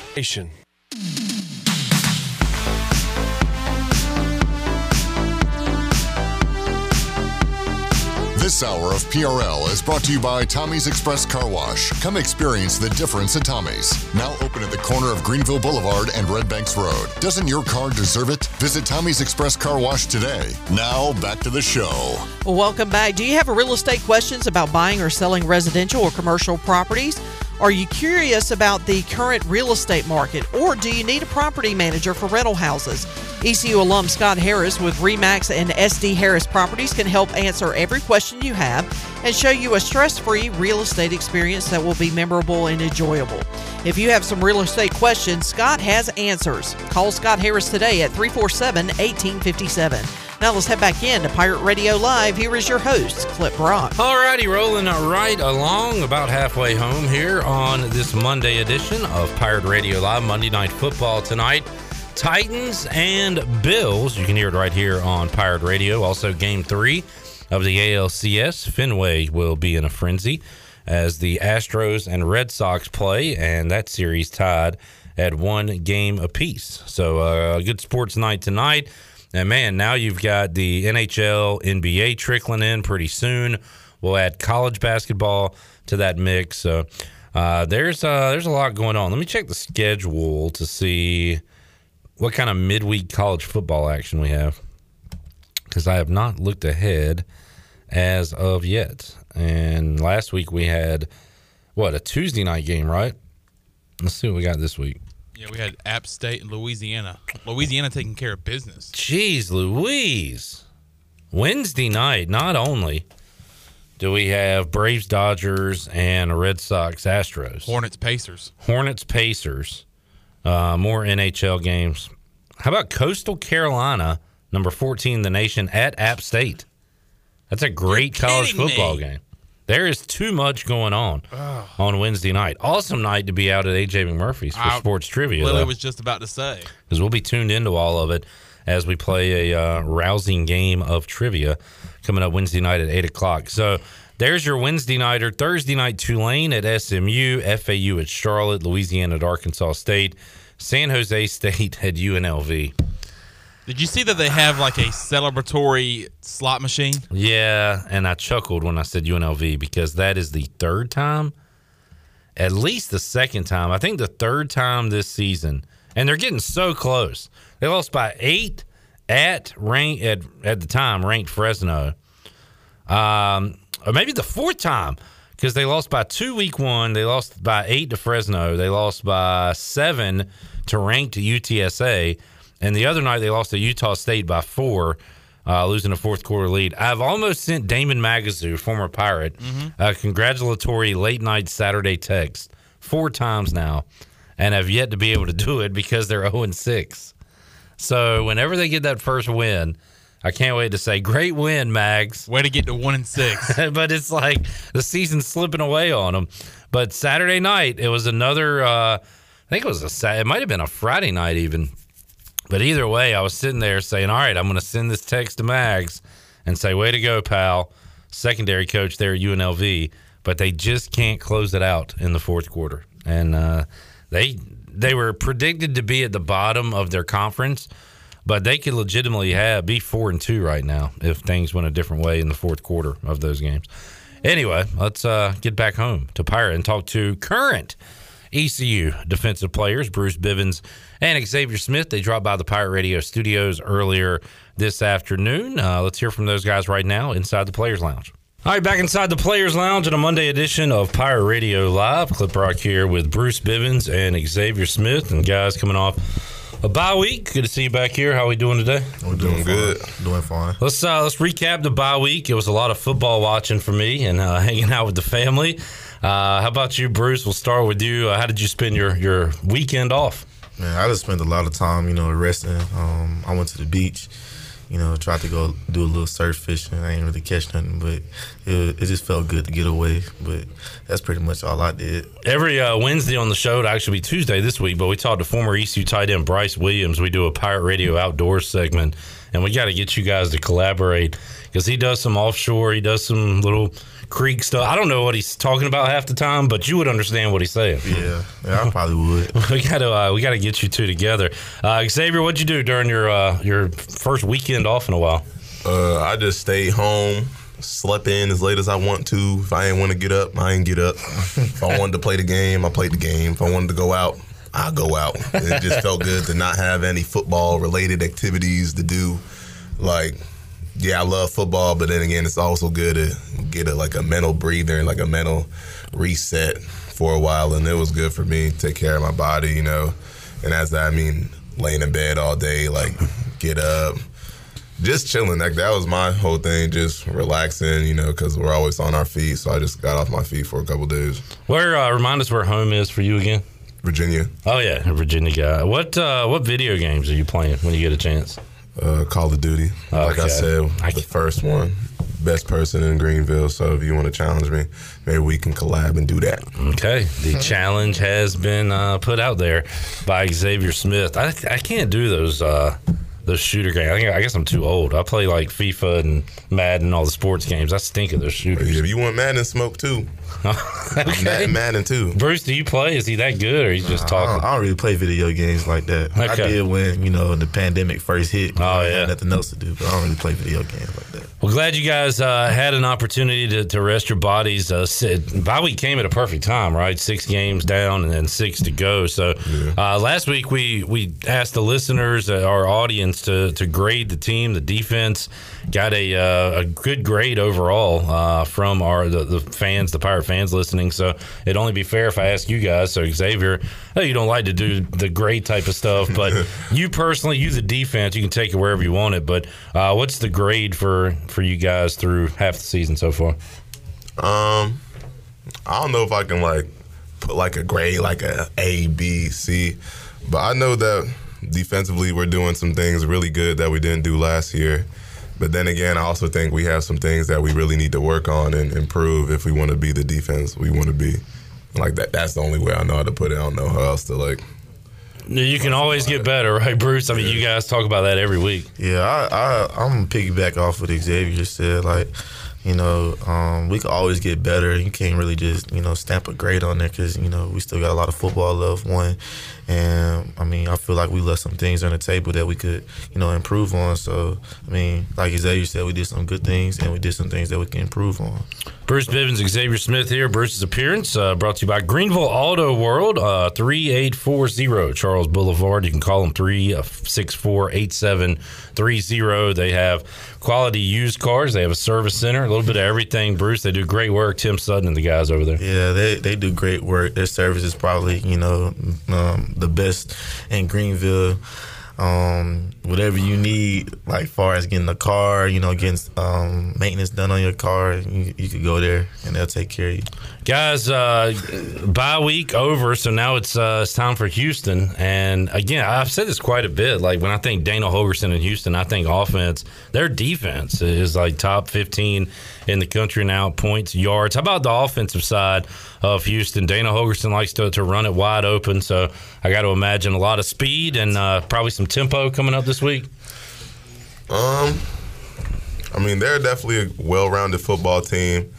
But then again, I think we can beat everyone on our schedule. So it all comes down to us, like doing what we have to do. You know, we watch the film and like it's now like we see that we compete with, like we can compete with some of the best teams in our league. So it's like a different viewpoint. Like, yeah, you watch film, you're like, yeah, like those guys are very beatable. And I feel like that's the first time in a while, like a lot of people on the team felt that way because like we're clicking on all cylinders. We still have some stuff to work on, but like for me personally, like it's a change that way. Like I honestly feel like we can beat every person on our team. Like I always felt that way, but like now, like I'm seeing like the progressions and I'm seeing like the work put in and it's translating. So they're a good football team, but I also think they're a very beatable football team. If we do what we got to do. Well, you feel that way because you guys have been in just about every game, and you you uh, won on the road at Marshall and coulda, shoulda, woulda uh, down in Orlando uh, last game. So, Bruce, uh, you guys have played pretty well on the road. That's got to give you confidence, no matter who you're facing, right? Yeah, I mean, we play some pretty, you know, you know, prestigious um, opponents. Um, we just got to do what we got to do to, you know, you know, win or whatever. Um, shoot, I mean, like Xavier said, we could we could beat anybody on our schedule. It's it's just, it's just up to us. I know last week was a big week for the younger guys, uh, a scrimmage, I believe, for the younger guys on the team. So, uh, well, what happened in that scrimmage? What? It was just fun to watch. it was just real fun to watch. Who uh, and I asked the other guys about this. I'll ask you guys who who kind of stood out. That's a great showcase game for these younger players to say, "Hey, coach, look what I'm doing out here." So, who impressed you, older uh, gentlemen, during that game? I mean, it, it was quite a bit of guys that you know what I'm saying that that that did what they were supposed to. It was just fun to watch. I can't I can't really like oh he did that he did that. A lot of them did good. You know, it was pretty fun. Xavier. Well, what happened? Nothing happened. It was just it was just fun to watch because I really I really wasn't even like locked in that much to like seeing what players popped out because I feel mm-hmm. like that was what the coaches were trying to see. I was just acting like I was a coach, so I was having fun, like in that aspect, like with the older guys. Like I was just taking a step back and just like relaxing because I knew I was about to have a couple of days off. So like mentally, I was already checked out of like being like football program, so I was just having fun, like acting like I was a coach, but I wasn't really paying attention to like who was popping out. Like if someone got ran over, like we'll all laugh about. it. You know, if someone got moss or like a big hit, we'll all like hype it up. And it was just like things like that. I didn't really like narrow down to see like okay, who's about to help us because I feel like. That's above my pay grade, and I feel like I, I was just chilling. You're not making those decisions, so you ain't worried about it. Don't do the cards here. Uh, and Bruce, you played so early on in your career, linebacker. We talked about Xavier position change and everything, but like Xavier, were you ever in that spot where you were kind of saying, "Hey, look at me, coaches, look what I'm doing," or you know, to to try to get their attention to practice? Um, as a younger player, I feel like no. I feel like I knew what I can do, and I just feel like my work ethic translated to that. Like I never was like, "Hey, like do this." I was always like a, "I'll show you what I can do," and like prove myself to you like that. I'm a valuable player and like a valuable person to this team, and like that's always been my mindset. Like head down, always working, like just show what I can do, and like those good things come to those who wait, and the good things come to those who work hard for it, and that's just what I live by, and I feel like it helped me out most of my career. you guys always have that next man, uh, next team up mentality. Uh, so one week at a time, but you got a really quick turnaround to a Thursday night game. I know Coach Houston said you've uh, looked at USF a little bit, so all the focus is on Houston right now. But what's that like playing two games in a span of what four or five days? We better find out. I ain't know how to do it. All right, we just ask you afterwards. yeah, we just gonna have to adjust accordingly, man. Uh, you got a good road environment followed by a blackout at home. So it should be, you know, you guys missed out on that so much last year, the fans. I know you're jacked up for these next two. Oh yeah, definitely that blackout game. I'm focused on Houston, but shoot, I all black. Though. that all black. That's going to be a lot of fun coming up next home game at Dowdy Ficklen Stadium. Uh, Bruce Xavier, I, I will wrap it up here. What are you uh, you focusing on the next few days as you prepare for uh, Houston? Xavier? Um, now that that mental break's over, you know, I'm right back to my normal me, watching film, you know, breaking down, seeing ways I can get better, seeing their tendencies, looking at the O line now because you know I play multiple positions, so like just looking at like the tackles and like seeing their tendencies, watching their first step, you know, shoot their hands high or low. So just like breaking down in depth, like further than what the coaches are showing us, to like to help better myself and then help better the team overall. And Bruce, a lot of these teams you see every year, which seems like we hadn't seen Houston in a while on the schedule, right? Yeah, it's been a minute. I had I haven't played them since my freshman year, so. And I don't know what, how far are you away from Houston? Were Oh, you? yeah, so, no, it was my Sophomore. freshman. It was my freshman year. I mean, Oh yeah, you're right. Well, I haven't played them at home since my freshman year. Now the classifications have changed. I don't know what year you guys are anymore. I'm talking about at home, like their Oh, home. Like, yeah. His home. yeah. Oh How- dang, I am from Houston. How close? Uh, so is that? Were you from Houston itself? So I'm from Houston. you got a family and friends gonna be at this one? Yeah, I, I have a lot of family and friends that's going to be at this game. Awesome. So uh, extra important for uh, for Bruce Bivens.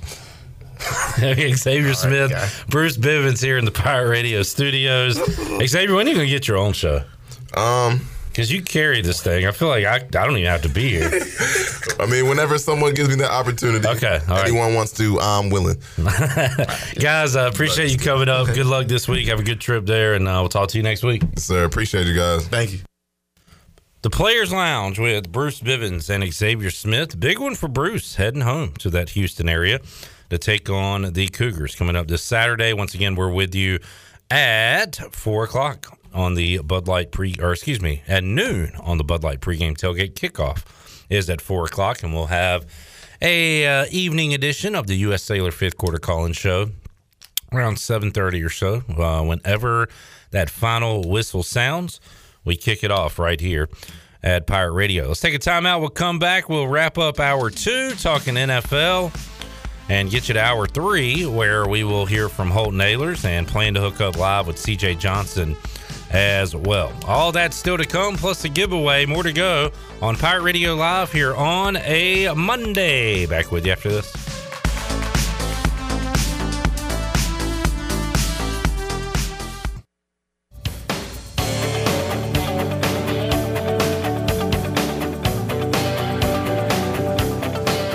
This hour of PRL is brought to you by Tommy's Express Car Wash. Come experience the difference at Tommy's. Now open at the corner of Greenville Boulevard and Red Banks Road. Doesn't your car deserve it? Visit Tommy's Express Car Wash today. Now back to the show. Welcome back. Be sure to check out David Price Construction for all of your commercial or custom residential renovation and building needs. Run by ECU alumni, David Price Construction specializes in commercial projects, maintenance on facilities, and large scale residential renovations and additions. David Price Construction, the proud ECU Home Services partner. Give them a call today at 919 292 5532 or visit them online at davidpriceconstruction.com. Now let's head back into PRL. Here's Clip Brock. Alrighty, back with you on Pirate Radio Live. Thanks to Tyler Snead, Rahjai Harris, DJ Ford, Bruce Bivens, Xavier Smith for joining us in the Players Lounge as part of our Bud Light ECU report today. Uh, Holton Ahlers coming up at around five o'clock, and expecting CJ Johnson around five thirty to continue on with those chats. While we have a minute here uh, to wrap up hour two, let's recap what was a brutal week six for the teams here represented by uh, us at Pirate Radio. Starting in the morning, didn't watch any of this game between the Dolphins and the Jags, but the Jacksonville Jaguars snapped a 20 game losing streak. They still have not won in North America since week one of last year, but they beat the lowly Dolphins, who dropped to one and five. Tua played. And Tua played pretty well. He had over 300 yards passing, two touchdowns, did have an interception, but Trevor Lawrence had three over 300 yards and a touchdown in the Jacksonville win. Another difference in this game. Uh, James Robinson for the Jags had 73 rushing yards. As a team, Miami had 77 rushing yards, so the Dolphins unable to run the football on Sunday. And both of these teams now in the state of Florida are one and five, a lot different than the odds-on Super Bowl favorite, the Tampa Bay Buccaneers, who are up there with the Buffalo Bills, who are five and one on the year. Shirley, anything to add? Our defense sucks. Yeah. We suck. Yeah. End of story. Okay. Uh, moving on, let's talk to uh, Panthers fan Chandler. The Vikings win a wild one in overtime. This game lasted like four and a half hours. Chandler. Yeah, I mean, people were people had left tiebreakers, and the fans of the games of at the 4:30 slot were already in their seats and cheering for their team at 4:30, and I was still sitting there watching the Panthers eventually lose the the Vikings. I had moved on to the four o'clock games and finally realized the Panthers were still playing. That was before Sam Darnold hit Robbie Anderson for a touchdown, and then they got the two descended into overtime. That was a great play, by the way. It was. Uh, problem is, Sam Darnold yesterday, 17 of 41. Not good. 207 yards, a touchdown, and an interception. Ugh. The interception came on the first play of the game. Some gross numbers there. Uh, Chuba Hubbard finished with 61 rushing yards and a touchdown. He had how many catches? Just one yesterday. Yeah. So didn't get him involved much out of the backfield.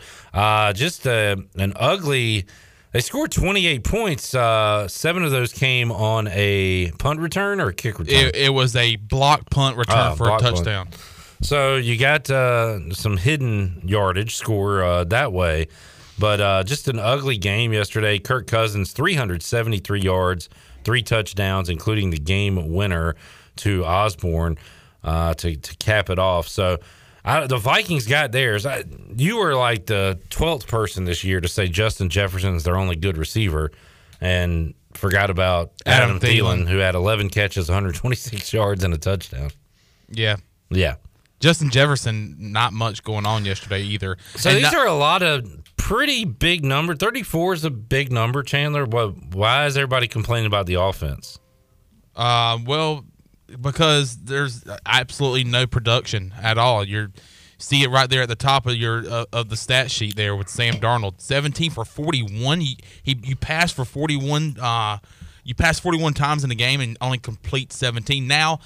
I'm going to go on to the receivers here. There was a lot of drop passes from the Carolina Panthers, and some, a couple were from DJ Moore. We haven't really seen that issue from DJ since his rookie year. He had some drop issues and also uh, fumbled a lot uh, in his rookie year. In fact, he fumbled yesterday and cost the the Panthers a turnover. So. Uh, not enough production, especially look. This team has no identity without Christian McCaffrey, and it's getting sick. I'm just getting so sick and tired of it we have to have him in the lineup, and we're not going to see him until week nine. Over Put the on, weekend, yeah, IR. Over the weekend, we put him on IR. So no Christian McCaffrey for the Panthers until week nine. But uh, defensively, we're kind of taking a step back. I mean, you look at Kirk Cousins, 373 yards passing, three touchdowns. Dalvin Cook, thank God he's on my fantasy team, 140, 140 yards off of 29 carries and a touchdown.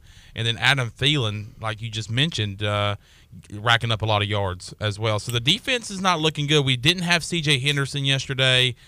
Still waiting for Stephon Gilmore, the new Panther. He will be eligible. He's off the pup list. It was announced today. He should be ready to go for the Giants game on Sunday. So um, Panthers have to find an identity, especially on offense, without Christian McCaffrey. And uh, good to see Robbie Anderson. Robbie Anderson has been just like hasn't been anywhere for this offense all year long after signing a two-year extension. Um, but just a lot of question marks for this Panther team, especially after starting three and zero. And I told you off the air one day, I said, "Look, I'm happy to be three and zero. Whenever you have a chance to win, you want to win." And I said, "We haven't played anybody, and that we have Yeah. a pretty tough stretch coming up. We're really going to be." Tested, and we were tested that that very you know, first week after the three and zero start with Dallas, and we seen that Dallas is really good, um, and you know played a very tough Vikings team that has lost a lot of close games Yeah. this year. Um, but you know the offense. Well, they're in close games every week. They're used to playing these yeah, games. yeah, and uh, they were up big. I mean, they were up eleven points uh, in the tenth. Or in in the in the tenth, in the fourth In the quarter, bottom of the 10th? in the bottom of the tenth, in the fourth quarter, and I guess they were like, "Well, we gotta have, we gotta make it close. We've been in a close game every single game this year, so Yeah. they let the Panthers come back and go to overtime. Just a lot of question marks for this Panthers team. It's like we were talking about earlier this year for the for the ECU Pirates. You know, there's a lot of ways you can point your finger, and I think it's the same way for the Panthers. They are, uh, boy, light years away from three and zero. As now they dropped to three and three, and It's been the longest three weeks of my life. Yeah, reality really starting to set in for Carolina. Reality has set in for Washington. They stink. Uh, Washington was winning at halftime, thirteen to ten, but Ron Rivera, great man, love the guy. I think he's a, a great guy. I think he's a great leader. I think the the players certainly respect him and, and will play hard for him. But um, I'm about had enough of the settling for field goals. I don't know where that came from. Yet another punt inside the opponent's territory to give the ball to the Chiefs for them to just go down the field and convert every third down And by the time we get the ball back, Heinicke immediately throws an interception. But by the time we get the ball back, the game is over at that point anyway. Um, it is just like caveman 1950s football. It's not going to win. It's not going to beat the Chiefs. I joked yesterday after either the second or third field goal attempt. I said, How many field goals does Rivera think it'll take to win today? Maybe around 11. Well, that would have been good. They would have won 33 to 31. Uh, they did not get an opportunity to kick that many field goals. Patrick Mahomes was good in the second half. Uh, he, they Chiefs tried to give it away in the first half. Mahomes had a terrible pick. They were just kind of toying around. Uh, Not even really going to get into the Sean Taylor, the the farce that was his Disgrace. celebration Disgrace. yesterday. Uh, I mean, the whole thing is an absolute joke. Probably going to get more emails come out with Bruce Allen when he was there, and you know, it's just going to continue to be a black eye. I don't know how many uh, how many more players they can honor to try to distract people from looking at how bad Dan Snyder and the organization was and really still is. So, uh, Washington loses to the Chiefs. Is he a sweatshirt guy? Yeah, I mean, I didn't even, I don't, I didn't even care that much about that. Yeah. that he's wearing. I mean, it's a definitely hoodie. the least uh, Yeah. concern. Ah, what a joke. So uh, I still don't know what to think about the Chiefs, though. They are just. I guess they're going to sleepwalk through the regular season and hope they get in the playoffs and try to turn it on there. I don't know. I think the sleep talk th- or the sleepwalk thing is. I don't know. Uh, The first couple because they, they they had losses to the Bills, had uh, lost to I can't remember another good team in the league, and you're like, you know, we talk about sleepwalking, but They lose that the- first half against the, the the first half against Washington. I remember telling somebody at tiebreakers, I was like, all right, all right, is the Chiefs good or like are they do they suck? Yeah, they lost to the Chargers. Uh, I- lost to the yeah, Ravens. yeah. Lost to the Bills.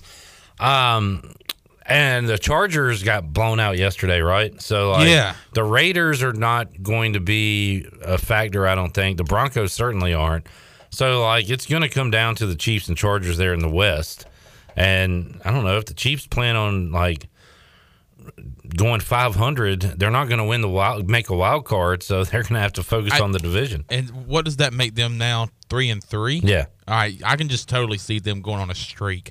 I can totally just see them getting to a At Titans next week, that'll be a pretty good game, but a game they'll be favored in. Versus the Giants, they'll be favored by double digits.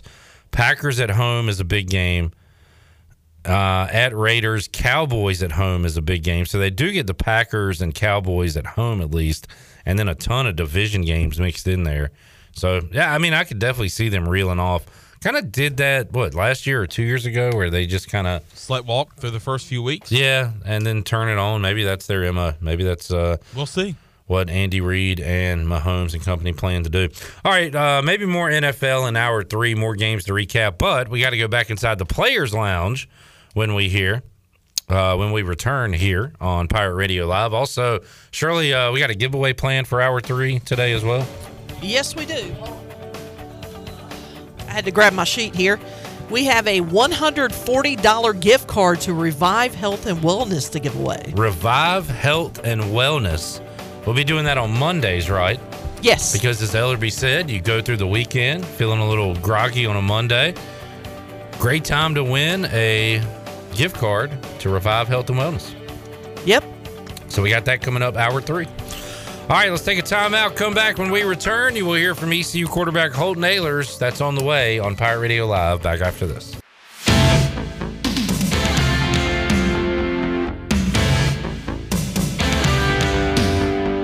You're listening to Hour 3 of Pirate Radio Live. This hour of PRL is brought to you by Bud Light, reminding pirate fans to stay in the game and drink responsibly.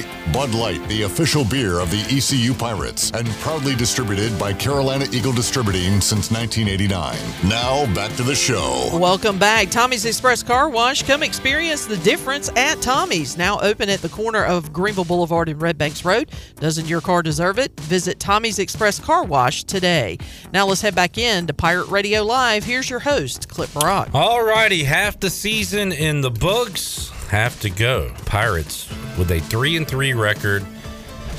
And here's how the schedule sets up the second half of the season. The Pirates on the road at a good Houston team, sitting at five and one right now. After that, they play a bad South Florida team on a short week at Dowdy Ficklen Stadium. But it'll be a blackout for the 7:30 game on ESPN coming up October 28th.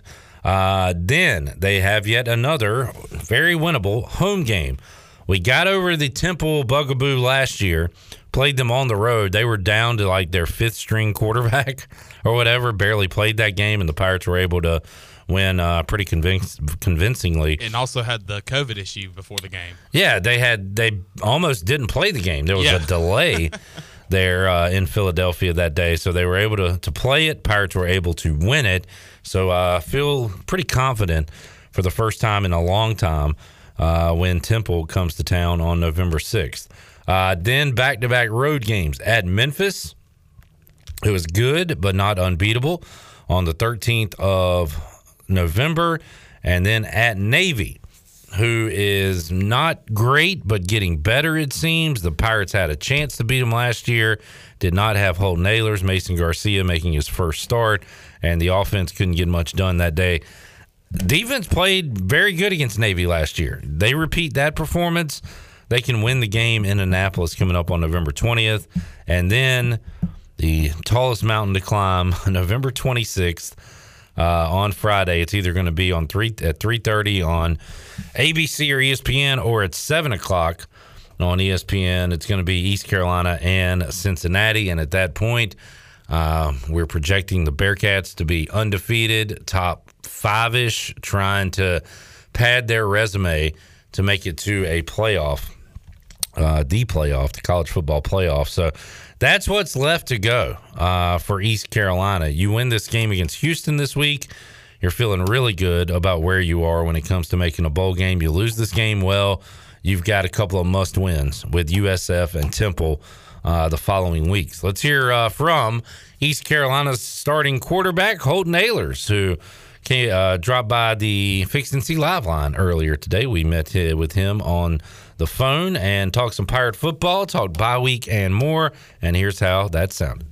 What's up, Cliff? How you doing today? I'm doing good. I watched uh, 48 hours of football and uh, six or seven hours of baseball over the weekend, Holton. So my my normal routine. How about you? Uh, what'd you do this bye week that maybe you're not able to do during a, a Saturday during football season? Sounds about right. I woke up about ten thirty and turned on College Game Day and stayed there till about nine o'clock at night. So uh, sounds I did about the same thing you did. Living the dream. Hopefully, got a few workouts in. I was not. Uh, I did not do that over the weekend, Holton. But uh, nice, I'm sure, for the the body to to get a rest this weekend. I know uh, Mike Houston talks about you know physical health and mental health a lot. So, how much uh, is your body a focus? You know, as you go through the season, and, and especially on a bye week. You know, it's huge. Um, it was kind of big for our bye week to fall the way it did. You know, right dead in the middle of the season. So I mean, it was good for us. Um, and, and kind of like you said, mentally too, just to kind of get away and to to rest a little bit like that, not have to worry about a game plan. At least for Friday and Saturday. I mean, we looked at Houston a little bit last week, but just to to be able to mentally um, lay back a little bit and relax was was good for the team and good for me especially. Holton Ahlers joining us. Holton sounded like last week was a big week for the younger guys on the roster, and uh, the, the guys had a scrimmage uh, during the week last week, and and you faced some of these guys on scout team. Who, who are some? Uh, I don't know, maybe the stars of tomorrow or behind the scenes right now this year, practicing against y'all every week. So I don't know, any young guys uh, catch your eye uh, during the bye week practices? Oh yeah, there's a ton. I mean, I'm offensively, you know, usually who I'm more around than defensively, so I can't really speak too much of them. Um, but offensively, any of those receivers are going to be good. I mean, the Kerry King, Kerry, Kerry had a really good spring and unfortunately messed up his wrist during camp, but um, he's going to be a really good receiver out there. Um, you know, Tyler Savage is a guy that's playing this year, but he's got a really bright future. Um, Taji's a guy that switched over from quarterback. I mean, all those receivers are going to be good, and then obviously the young running backs that we got are going to be are going to be really special. So it's exciting to watch those guys last week and kind of see what they got, and continue to move forward with them. Holton Ahlers joining us. Holton, last week we put it out to the, the listeners on Facebook, on Twitter, and uh, folks that tune into Pirate Radio, the, the grades for East Carolina offense, defense, special teams through six weeks. And, you know, us talking heads, we love stuff like that. Uh, how, it's only fair to ask you, Holton, how you think you graded. You're probably harsher than the people out there on yourself, I would imagine. So, how about through six weeks, holding six down, six to go? Uh, how would you grade yourself in 2021? Yeah, I mean, I don't really look too much into that. Um, you know, the only grade that really matters to this team is that we're three and three right now, and yeah. you know, trying to get that six win, trying to get to a bowl game. But I mean, obviously, I'm always going to want to be better. Um, I know I can be better, and I mean, each week I tell you guys that you know that's that's the main focus is to be better and to get this team to wins, and so that's my main goal right now, just to focus on that and push that. I mean, kind of like you said, that's something more that you know the outsiders look at and analyze, I guess, more than the than inside they do. But um, you know, we're three and three right now going into the last stretch of the season, and if you would have told us that um, at the beginning of the year, we would have probably took it. Say that everything's still in front of us, so you know that's what we're going with, and that's what we're working towards. Yeah, I mean, you'd like to be six and 0, 4 and two, five and one, but Holton, you were saying bowl game, six wins. Let's get to a bowl game before the season started. I mean, back in August, back in probably before that, uh, all off season, I would imagine. So the fact that you're three and three right now, that's got to be exciting for you and, and, these upperclassmen, these leaders. That your goal uh, to to finally get this group to a bowl game is still very realistic and attainable at this point in the season.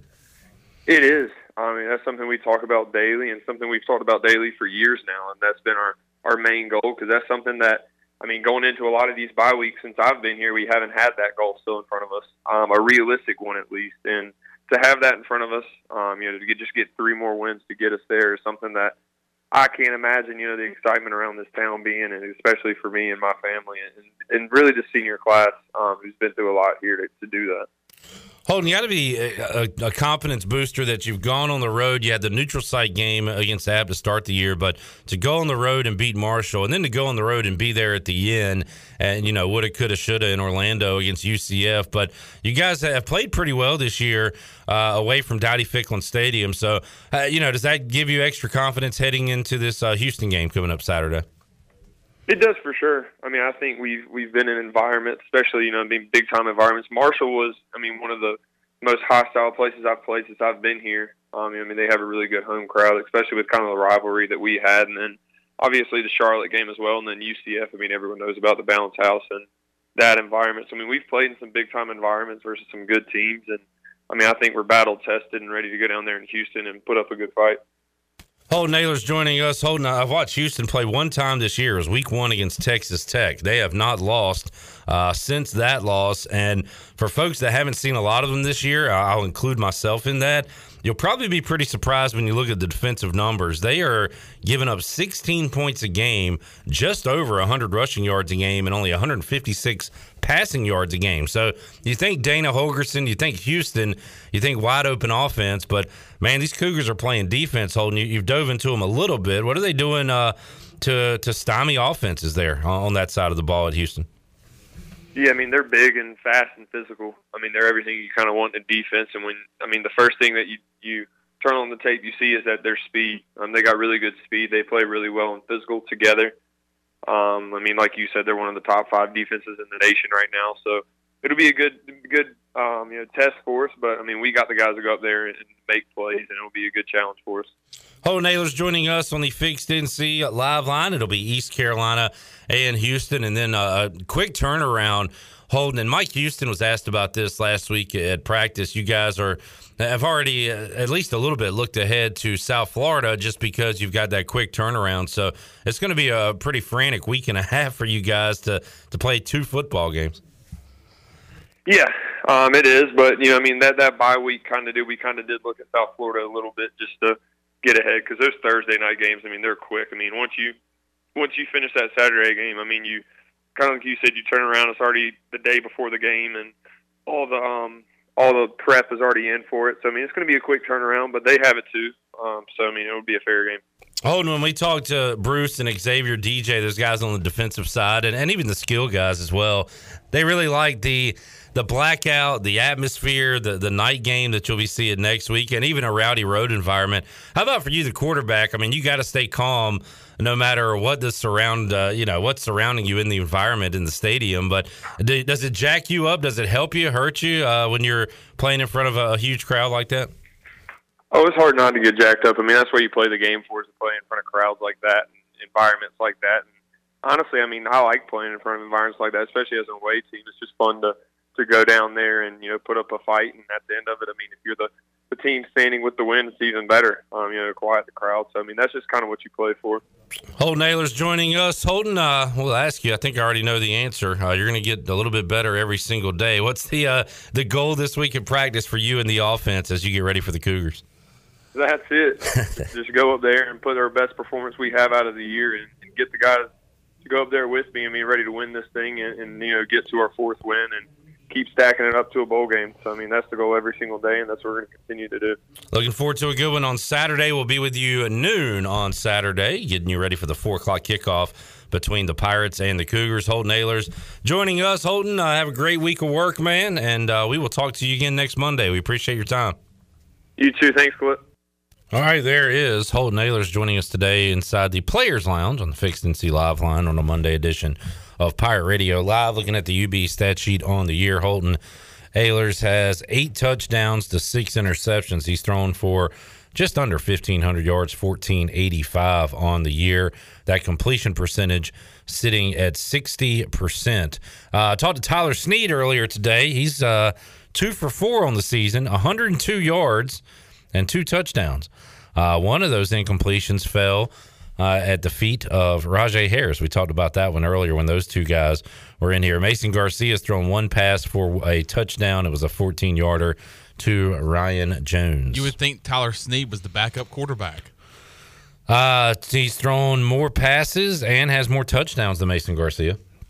Uh, Garcia apparently was banged up in the UCF game, and um, they took it easy on him at least at one practice uh, last week. But um, I'm I think we'll see that package once again, the Mason Garcia package, and whether he runs or throws that remains to be seen. But I don't know. Maybe I wonder. Again, I brought this up last week, but how many of these younger guys do we start to see sprinkled in, or is it still the Harrison Mitchell show at running back? Is it still just Snead, Audie, CJ, and a little bit of Josiah Hatfield at receiver, uh, along with the tight ends? But at those skill positions, it has been kind of the starters, and that's about it. Yeah, we discussed that last week. We're trying to talk about some of the guys that could come in. Savage, uh, Burnett is hurt though. He's I think he's out the rest of the year. Um, Taji Hudson maybe Taji he's coming Hudson, along slower at receiver, still kind of picking up that position. I'm still looking for Pop McKay I know. at running back. Yeah. And again, like if if Mitchell and Harris, at that point, it just comes down to like, do you want to get your freshmen some looks? Because if Harris and Mitchell are healthy and fresh, and these coaches have done a fantastic job of keeping them fresh because they have split it pretty much down the middle with their carries and touches. But if they're healthy and fresh, why not just keep riding with them? Other than to see the freshmen uh, out there on the field, I, I, I don't know. I, it's a it's a tricky spot if you're, you know, Chris Foster, Donnie Kirkpatrick, Mike Houston. To look if if your top guys are ready to go, why take them off the field? Absolutely. So it's a a tricky situation to be in, but maybe we will see more of Pop. Uh, I say more of. Maybe we'll see him. Period. Because Yeah, we haven't seen him haven't at seen all. him at all. And um, I think uh, either Snead or Harris or both mentioned his name today uh, as far as looking good, standing out during the uh, the youngsters week last week, where they had a scrimmage and kind of put their talents on display in front of the coaches. All right, let's take a time out. Here's what we shall do. We'll come back. We're going to talk to CJ Johnson around 530 uh, on the Fixed NC Live line. So we'll have a chat with CJ back inside the Players Lounge. We'll talk more NFL. Uh, if you want to chime in, you can do so 317 1250. Let's take a break, Shirley. We'll come back at the end of next segment. We'll make somebody a winner. Got a big giveaway here on a Monday. We'll take a timeout, come back, and have more for you after this.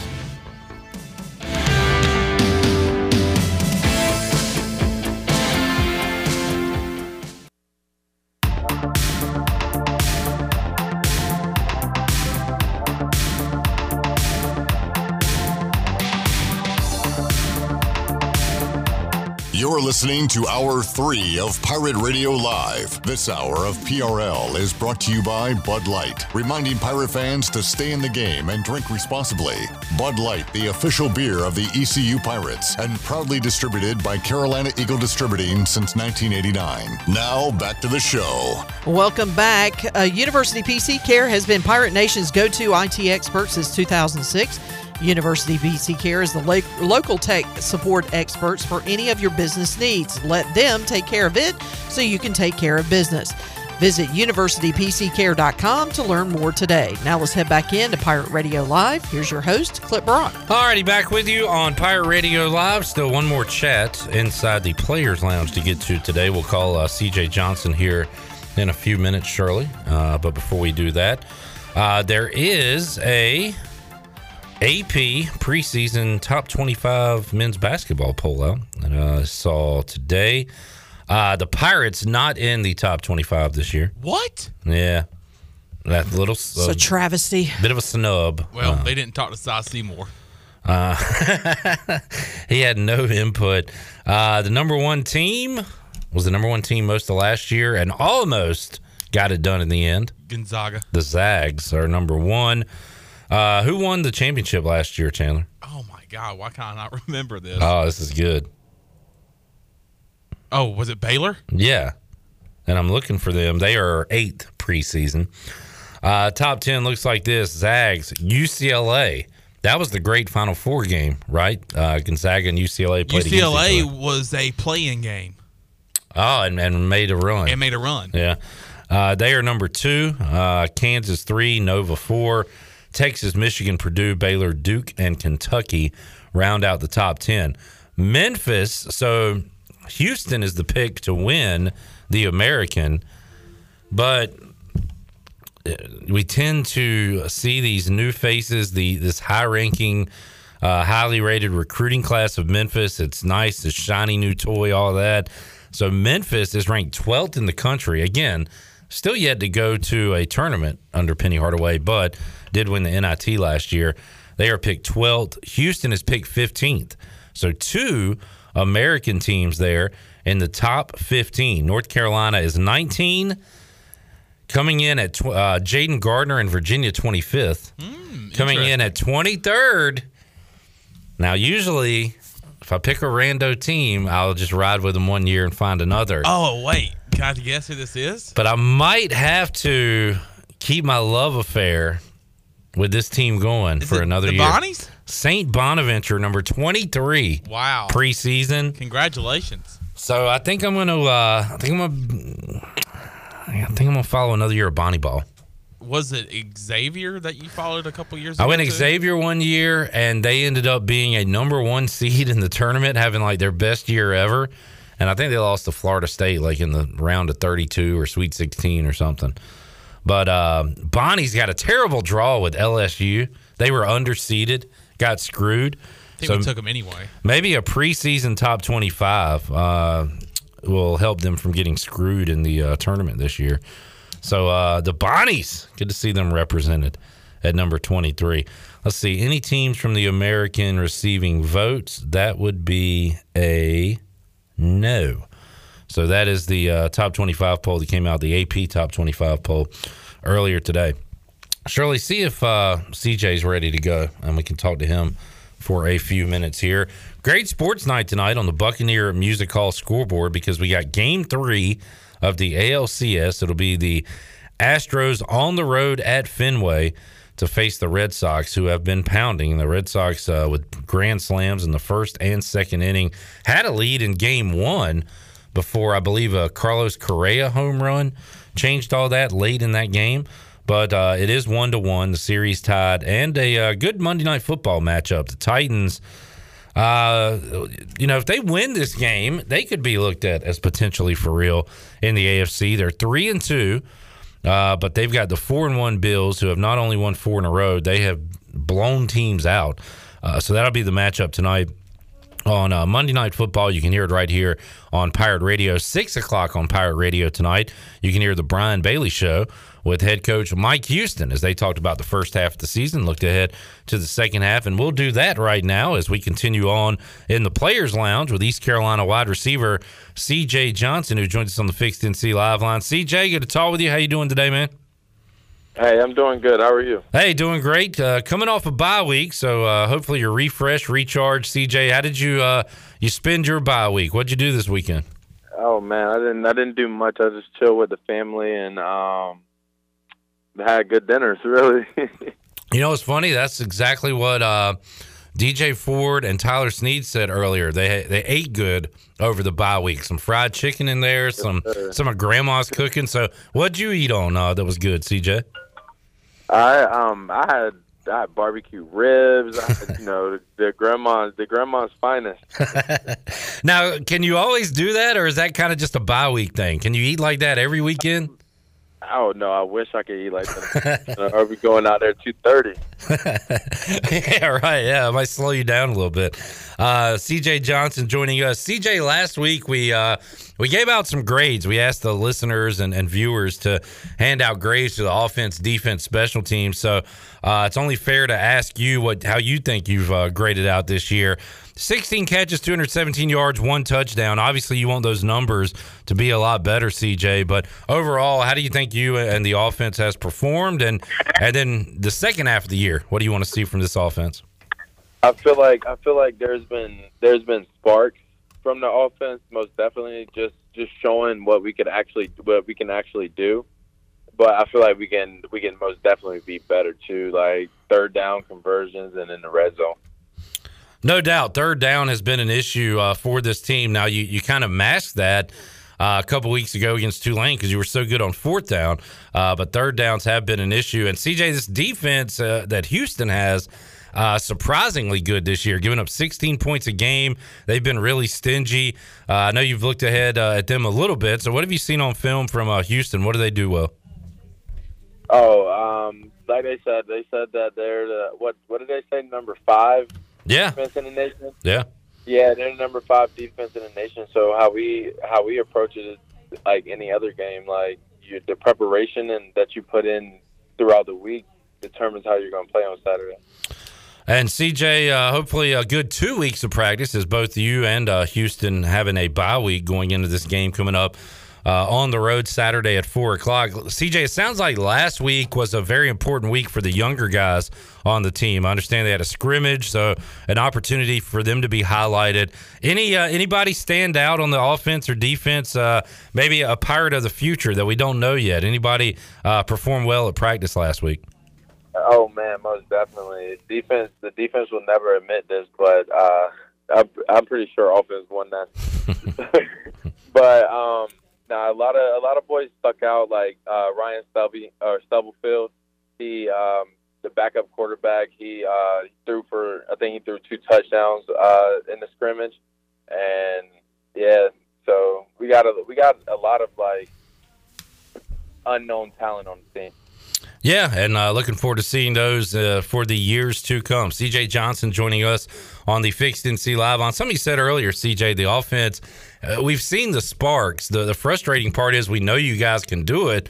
Uh, it's just been a little inconsistent. So once it clicks, it's going to get rolling. We've seen that in a few games. What uh, what's the focus this week at, at practice and heading into Houston to make sure you guys are able to put up some numbers on Saturday? this week in practice, we're focusing a lot on just effort and execution. Because if you if you look back at our film and stuff, it's, it's small details that we miss that take away from that big play. Um, we got we've had a lot of big plays this season as well. So E and E, the two E's, effort, execution. Simple enough, CJ. Get those done, and uh, you can come out with a victory at Houston on Saturday. Appreciate a few minutes of your time today, CJ. We'll let you get back to work, and uh, we'll talk to you next week, man. All right. Thank you. Have Th- a good day. You too. Thank you, CJ. There's CJ Johnson joining us on the Fixed NC live line as part of the Players Lounge. Guys, ready to get back to work. Heard Xavier, uh, Xavier Smith say that uh, during the uh, scrimmage and everything, he was already kind of he was eh, like a, a, coach, kind of a spectator at that point, kind of checked out and uh, and ready to go home and uh, enjoy some family time. He is locked back in, as is this team right now, as it is game week. Just a few days left to go before the Pirates take on Houston. Huge game on the road for East Carolina. You win this one, you can reel off a couple more and get to that six win mark. So this is an important game coming up on Saturday. All right, Shirley Rhodes, uh, let's open up the booty bag. We got a uh, special giveaway today. Booty, booty, booty, booty, booty everywhere. Booty, booty, booty, booty, booty everywhere. All right, tell the fine folks, Shirley, uh, what we are giving away today. All right, so what we're giving away is a $140 gift card to Revive Health and Wellness. If you um, have ever felt tired, if you felt sluggish, Yeah, down check, in the dumps, check. Maybe hungover from Yeah. a wild weekend. Wild weekend of partying. It's Yeah. before. Well, Revive Health and Wellness in Greenville, they offer IV hydration that can help you with lack of energy, improve your mood, assist with immunity, which is uh, good for you heading into a fall season. You know, it is getting closer and closer to flu and cold season. I felt with the kind of weather change over the weekend, I had some stuff going on with the Yeah. the eyes, the runny nose, all that stuff. And they can fix a hangover. So uh, if you have any of those and you want to see what it's all about, you can check them out at Revive Health and Wellness. Right now, caller number eight gets Eight. the $140 gift card to Revive Health and Wellness. 317 1250 caller 8 is a winner. We are back on Pirate Radio Live. More to go after this. Pirate Nation.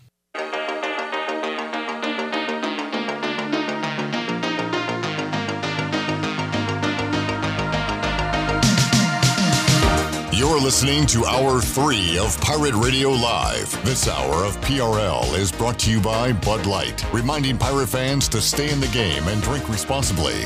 Bud Light, the official beer of the ECU Pirates, and proudly distributed by Carolina Eagle Distributing since 1989. Now, back to the show. Welcome back. Orthopedics East End Sports Medicine Center of Greenville's new extended care clinic is now open Saturdays and Sundays from 10 a.m. until 2 p.m.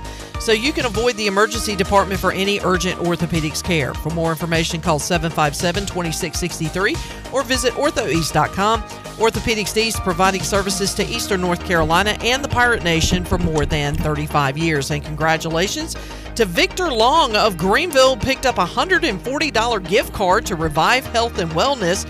Are you tired, sluggish, or down in the dumps? Then maybe you need to hydrate. Revive Health and Wellness in Greenville offers IV hydration that can help you with lack of energy, improve your mood, assist with immunity, and even fix a hangover. The team at Revive and Health Wellness are licensed and registered nurses that will assist you in preparing for your IV session.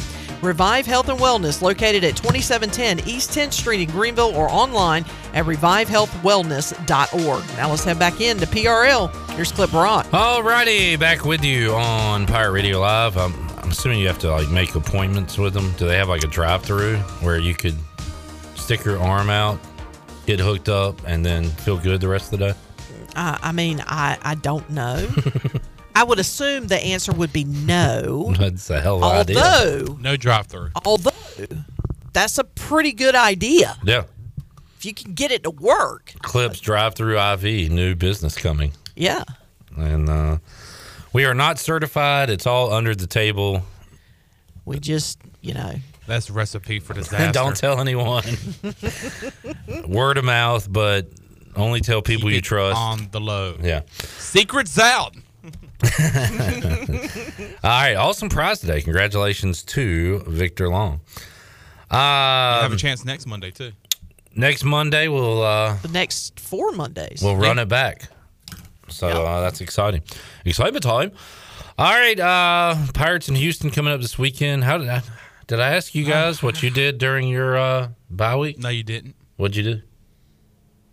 I'm trying to remember what I did on my bye week. Well, Friday night I was at Tiebreakers. I hung out there for a little bit. A little bit. And then Saturday, I did some work around the house. Just caught up on like things like laundry and cleaning the house. Because when you have dogs like I do that shed pretty much all the time, you have to. There's a lot of dog hair you got to get up. Uh, yesterday played a little softball. And Softball then Shirley. Softball Shirley. Softball Shirley. Getting ready to gear up for fall season, so we had a little practice. Was yesterday the nicest day of the year? to uh, definitely for playing softball. beautiful. It was awesome. Gorge. Gorge. I went to tiebreakers for a little bit, watched a little football. A little bit. Ran into Chan Man over here while I was there, and uh, and then I just hung out at the house the rest of the day. that was Um, my weekend. I'm boring. Either I was staying away from Shirley or Shirley was staying away from me because I went to tiebreakers Saturday. Hung out with Mully. So so how was that? Mully was in a great mood because he had just golfed really good, and uh, some guy was talking junk to him on the course, so it fired up Mully. So he was in a great mood on Saturday. Oh, so he waxed him for running his mouth. Yep. Oh yeah. Maybe we'll get the story this week on Pirate Radio Live. I ran into Mully Friday night. He was at tiebreakers and I actually ran into him. I heard there talked was a him. big crowd on Friday night. Yeah, that was a big crowd. Yeah. Friday night. Um. So yeah, I uh, watched some college football there before the Braves on uh, Saturday. Chandler, what'd you do? Uh, Saturday, I went and saw Grandma at 12 o'clock. She had some chicken salad ready for me. Uh, it was delicious. I ended up staying there till like 4 o'clock. I was watching those first games. She was very confused on why I kept changing the channel because she would go, well, I thought you were watching such and such. I'm like, well, I'm, you know, this went to commercial. Times have changed, Grandma. I got to keep up with nine games. I, and I would go to Cincinnati and, and UCF, and she's like, well, good gosh, that Cincinnati team must be good. That fantasy draft I'm play, you know, that fantasy league I'm playing in, I got to make sure all my players are doing good. I uh, Checking them stats. Go ahead and continue. I saw my grandma over the weekend too. I got to update a conversation. but go ahead. What'd you? But I mean, she was just very confused on why I kept changing the channel. And I had like four or five different channels to change it to, so she was getting all confused. But enjoy my time with her. I don't get to see her that much during football season. So um, then let's see. Watch the state game later that night. Watch the other games going on. Watch Good win watch by the- State. I, I said I don't think this was the time for them to lose. It's going to happen later on in the season. They weren't ready to lose at BC. They dominated that game. They dominated 33 to 7 thanks to a lot of uh, mistakes by BC. I actually had Boston College because I thought on the opposite end of the, of the spectrum from you, I thought this was the time for State to kind of fumble and, and get a loss. So on the road at Boston College, they were four and one. They've been doing pretty good this year. So I had State losing that game, but uh, uh, watched some of the Braves game, and I didn't even watch the end of it, but I did see that they won. Um, and then on Sunday, I got up and came back here to Greenville, and I went to tiebreakers, and, and and I enjoy going there and watching football. It's a great atmosphere, but uh, it's always tough when you sit there for four and a half hours, almost five hours, to, just to watch your team lose in overtime. But that was my weekend. All right. Uh, sounds like a good one, Chandler. I saw my grandma yesterday. Went by there for a few minutes and uh, asked her if she watched the Braves the night before because she stayed with her uh, her sister on Saturday night. She said yes, she watched it, and I showed her a highlight of um, the crowd. There's like a great crowd camera during the walk off hit Yeah. from Saturday, and I was like, and and Riley hit it, and Ozzy came around, and she said. Yeah, that little guy, he was smiling. He was smiling big, that little guy. Yeah. So I don't know if she knows she knows Freddie Freeman. But like we got to talking about because I guess my dad had told her I was talking about her on the radio. She said, I heard you were talking about me on the radio. And I said, Yeah, about how we were Braves fans and all that. And then she started talking about like Maddux, Smoltz, Glavine. Like she still remembers all those guys. I don't know if she knows the uh, the current Braves names, but she likes the little guy, Ozzy Albies. Now is Chipper Jones? is he playing third? Chipper's gone. Uh, Terry Pendleton. we used to love some Terry Pendleton. He might have been my first favorite player uh, with the Braves because he was an MVP in the early 90s. So how old's your grandma? I don't know. She's an old lady. Her birthday's July Wow. 4th. I always ask her her age, and I and I don't remember after the fact. Once you hit a certain age, you're just kind of like she's above 80. You know what I'm saying? Yeah, yeah, So like, just kind of stop counting. right. I can't say much. My mom is 80. She pull for the Red Sox too? nope. She's a Braves fan, Where's actually. Manny Ramirez? She likes the Steelers, right? She loves the Steelers, and she is a big. Ugh, freaking Mike. Where's Terry Um, Bradshaw? no, my mom knows who the quarterback is. Um, yeah, I would hope so. Big Ben's been there for 84 years now. I know, I know. He came in right after Bradshaw. Yeah. No, she's a big Steelers fan and she loves the Braves. She's always been a Braves fan. By the way, Never uh, pulled for any other baseball team. Turned out to be a, a good game last night. I watched the end of it, but that was a uh, a boring football game. I'm glad there was something else for me to watch on because Geno and the Seahawks versus Old Ben and the Steelers was not cutting the mustard. No, it. I, I just. I was not thrilled to watch it at all. I was like, I, I really want to watch this Braves game. I mean, to me, it, postseason baseball is fun to watch for me anyway. Like- and it, you know, It is so stressful. Every it, well, yeah. What do you? What do and you, it's stressful for uh, for you, I'm sure, because Freddie Freeman. Uh, th- that's what's been so impressive about the Braves is Freddie Freeman has been struggling at the plate. And he struck out seven times in a seven row. times in a row, then flew out his last at bat. yeah, but they're still getting it done. They're up to nothing. Yeah.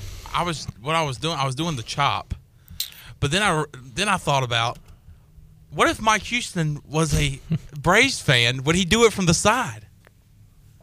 Because he does. He he does. He has that little Oh. hand motion. Oh oh oh. Oh oh oh. Uh oh, physical. Oh oh oh. Uh, I don't know, Chandler. That's the right stuff. oh, oh, oh, oh, oh, oh. Name that tune. Is it Right Mike Stuff, New Kids on the Houston Block. doing the chop or Right Stuff My new kids on the block. featuring uh, Jordan Knight and the crew from the uh, New Kids on the Block? Okay, okay. Pop quiz. Name the five members of New Kids on the Block. Well, of course, you got Joey, you got Jordan, you got Wahlberg, whose name was Donnie, you got Danny, and then you've got the skinny, tall, skinny guy who doesn't matter because he sucks.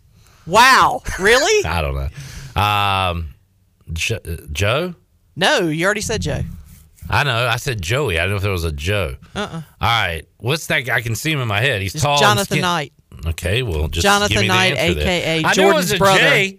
John Nathan. Yeah, Jonathan. Okay. that wasn't bad. No, No, it was, was not. You named four out of the five. I was impressed. Oh, just ask uh, Chad who tu- tunes in. Um, we were uh, we were New Kids super fans back in the day. Not as big as you. I've never touched them like you have. I have touched You three out of the five new kids. You creepy stalker freak. And and I have acquired my ticket for mixtape tour 2022 featuring New Kids on the Block, And? Salt-N-Pepa, Oh. En Vogue, Oh. in Raleigh, July 22nd. To assault them again? 2022. I plan on getting the remaining two members of New Kids to touch me. Come here, let me touch you. Wait, they're touching you this touching time? me, touching them. I don't care. Touching me, touching you. Shirley got arrested. Ba, ba, ba. She accosted Jordan. There will be accosting at uh, because we got these. If my if Sharonda got the right tickets, Sharonda that uh, Buck. If she if Sharonda got the right stuff, then our tickets will be in the same Good one. place we were the last time around, which is where the secondary stage is, where they would walk literally right by us. New Kid said. Uh, so the chance of accosting is very high. New Kid said, due to the pandemic, everything going around, we are no longer allowing our fans to touch us. But really, they're calling it the Shirley rule on the bus. hey guys, remember to announce the Shirley rule. She's here tonight. No, because I've got three out of the five. I just got to get Danny and Jordan, and it is complete. Can you wear rubber gloves? Yes. Okay. I plan on wearing. Well, I don't. I don't know if I wear rubber. No, I ain't gonna wear rubber gloves. I'm fully vaccinated. I'm fine. By the way, like 10 or 11 year old Clip Brock, uh, that giving him something he can feel En Vogue video. Oh yeah. I was into that. Oh yeah. En Vogue. Oh, man. Free your mind. Free They- your mind. They is were aw- really Oh, good. free. I can't. That's the one. That's the one song that I cannot wait to see live. Is Yeah, free your mind That's going to be fun. because I think that's just gonna rock. And Chandler Salt and had- Pepper were awesome the last time I saw them. They were great. Dude, dude. Chandler has no clue who these people are. Yeah, I know new kids on the block. You've heard of Salt-N-Pepa, Salt and pepper, of course. but not in, Vogue, in probably. Vogue? No, not in Vogue. They were uh, they were good. They were a great, great, great Redbeard, group. Redbeard asked, "Does the Washington football team have emails about Shirley and New Kids on the Block? what, what's in those emails? Maybe photos of where you touch them? Oh my God! I touched their hands. I touched their hands. They have uh, copies of the restraining order. New kids. Shirley didn't say this, but she has to wear a disguise when she goes. To No, no, their no, no, no. shows. And just so you know, out of the group of the six that are going, um, this time around we had five last year. This year, it's uh, not last year, but the last time we went, we've got six this year. I'm not the worst of the bunch. My friend Kristen is worse than me. You old girls on the block need to relax. Hey, hey, hey, Oh, hey! Watch yourself now. watch yourself. Uh, that's gonna be fun. When did you say that was? July twenty second, twenty twenty two. Where did you say that was? Raleigh All right. PNC. in the PNC Arena. They're still getting it done after all these years. Uh, like every, and then, of course they're not old or anything, but like all the living, all the members of all those groups living, they're all with us Yes. and still in the group, right? Yes, they are all still in the group. And I mean, think about it though. Joe is the youngest of the group. Joe is three years older than me. Hmm. I'm, I just turned 46. So he's 49. Well, will be 49 in December because his birthday is in December. But so you think about it, all of the rest of the new kids are over 50 years old. And they can still kill it on a dance floor. Not so new anymore.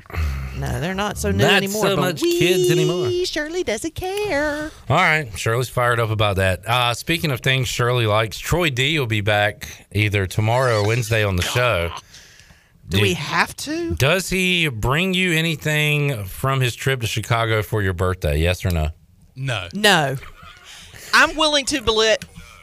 Uh, Hey, that's oh, us. sorry. Sorry. I hear an echo. Sorry, let me turn Turn that it down. off! Turn it off! I got a notif- Turn your radio down. I just got a notification and I didn't realize it was that's where it was taking me. I apologize.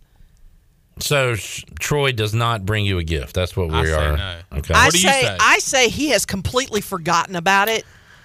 And Well, at this point, maybe there was a lot of Twitter traction going on late last week to remind him. Yeah, but he's, he's not- probably he's- by he's now. com- completely Ask you forgotten. When your birthday is this week. Now, when is your birthday? Don't you have a birthday coming up? well, he tweeted out that it was my birthday month, and I'm like, no, no, no, that doesn't count. Oh, so you're not one of those that celebrates all month long. No, I celebrate birthday week, Ah, okay. and that's it. She gets seven days. Uh, Troy is still thinking about getting you a present. Now, when it's Troy, your now- birthday year. Uh, yeah, no, that's Troy. When when it's his birthday, it's like birthday couple months. Do you remember when Troy's birthday is? No, I don't. Uh, we should all get ourselves something really cool for his birthday, I agree. I'm going to get a Bears jersey and let's wrap it and bring it in and, And then open it in on the air? of them on the air. on the air. I'm down with that. I am so down with that. All right, that's our plan. Um, we have to execute it. First thing to do: find out when his birthday is. I want to say I'll, I'll it's find out. It's it's earlier in the year. Yeah, yeah. I want to say it's I like springtime somewhere. His birthday. Let's see. I can Yeah, never it's remember. definitely earlier. See, I can remember the the Dreyfus twins' birthday because they have the same birthday as my godson. What does Troy get himself for their birthday? Pro- two things. Yes, he gets himself two things. And then I know uh, Jonathan's kids, I know their birthdays because they're in the month of October. All right. Well, we need to find out Troy's birthday so we can get ourselves something cool. I'll find out from Jonathan. He'll All right, tell me. let's take our final break. We'll come back. If you're listening to our live edition, Mike Houston is on the Brian Bailey Show. That's coming up at 6 o'clock, Monday Night Football. Tonight, we will come back, wrap up a Monday edition of Pirate Radio Live. Back with you after this.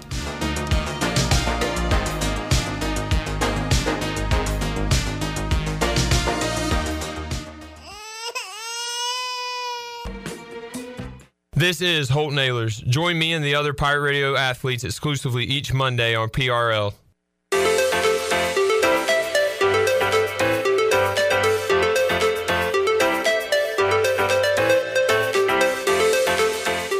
Listening to Hour 3 of Pirate Radio Live. This hour of PRL is brought to you by Bud Light, reminding pirate fans to stay in the game and drink responsibly. Bud Light, the official beer of the ECU Pirates, and proudly distributed by Carolina Eagle Distributing since 1989. Now, back to the show. Welcome back. Uh, the stock market report for today the Dow dropped 36 points and closed at 35,258. However, the Nasdaq was up 124 points at 15,021. The S&P was also up 15 at 4486 That's your Wells Fargo Advisors financial report. For a personal look into investing, call Wells Fargo Advisors today at 756 6900 in Greenville. Wells Fargo Advisors LLC, member SIPC. Now let's head back in to PRL. Here's Clip Brock. Wrapping it up on a Monday. Got a big Tuesday edition of Pirate Radio Live for you as we'll talk to the head basketball coach of the ECU Pirates, Joe Dooley. Get you red, ready for the upcoming basketball season and uh, ask Coach Dooley about the returners and all the new faces that will be taking the court in Minges this upcoming season. Also, Steve and I go hoist the colors, and Bryce Williams is busy on Wednesday, so he's dropping by on a Tuesday. We'll have a uh, Tuesday edition of Bryce Williams, Pirate Radio Outdoors, talk football, and a whole lot more with Bryce. All that, Jeff Nadeau, and a lot more on the way on Tuesday's edition of PRL. We will see you then. Thanks for tuning in today, folks. Have a great rest of your evening. We'll see you Tuesday at 3. So long, everybody.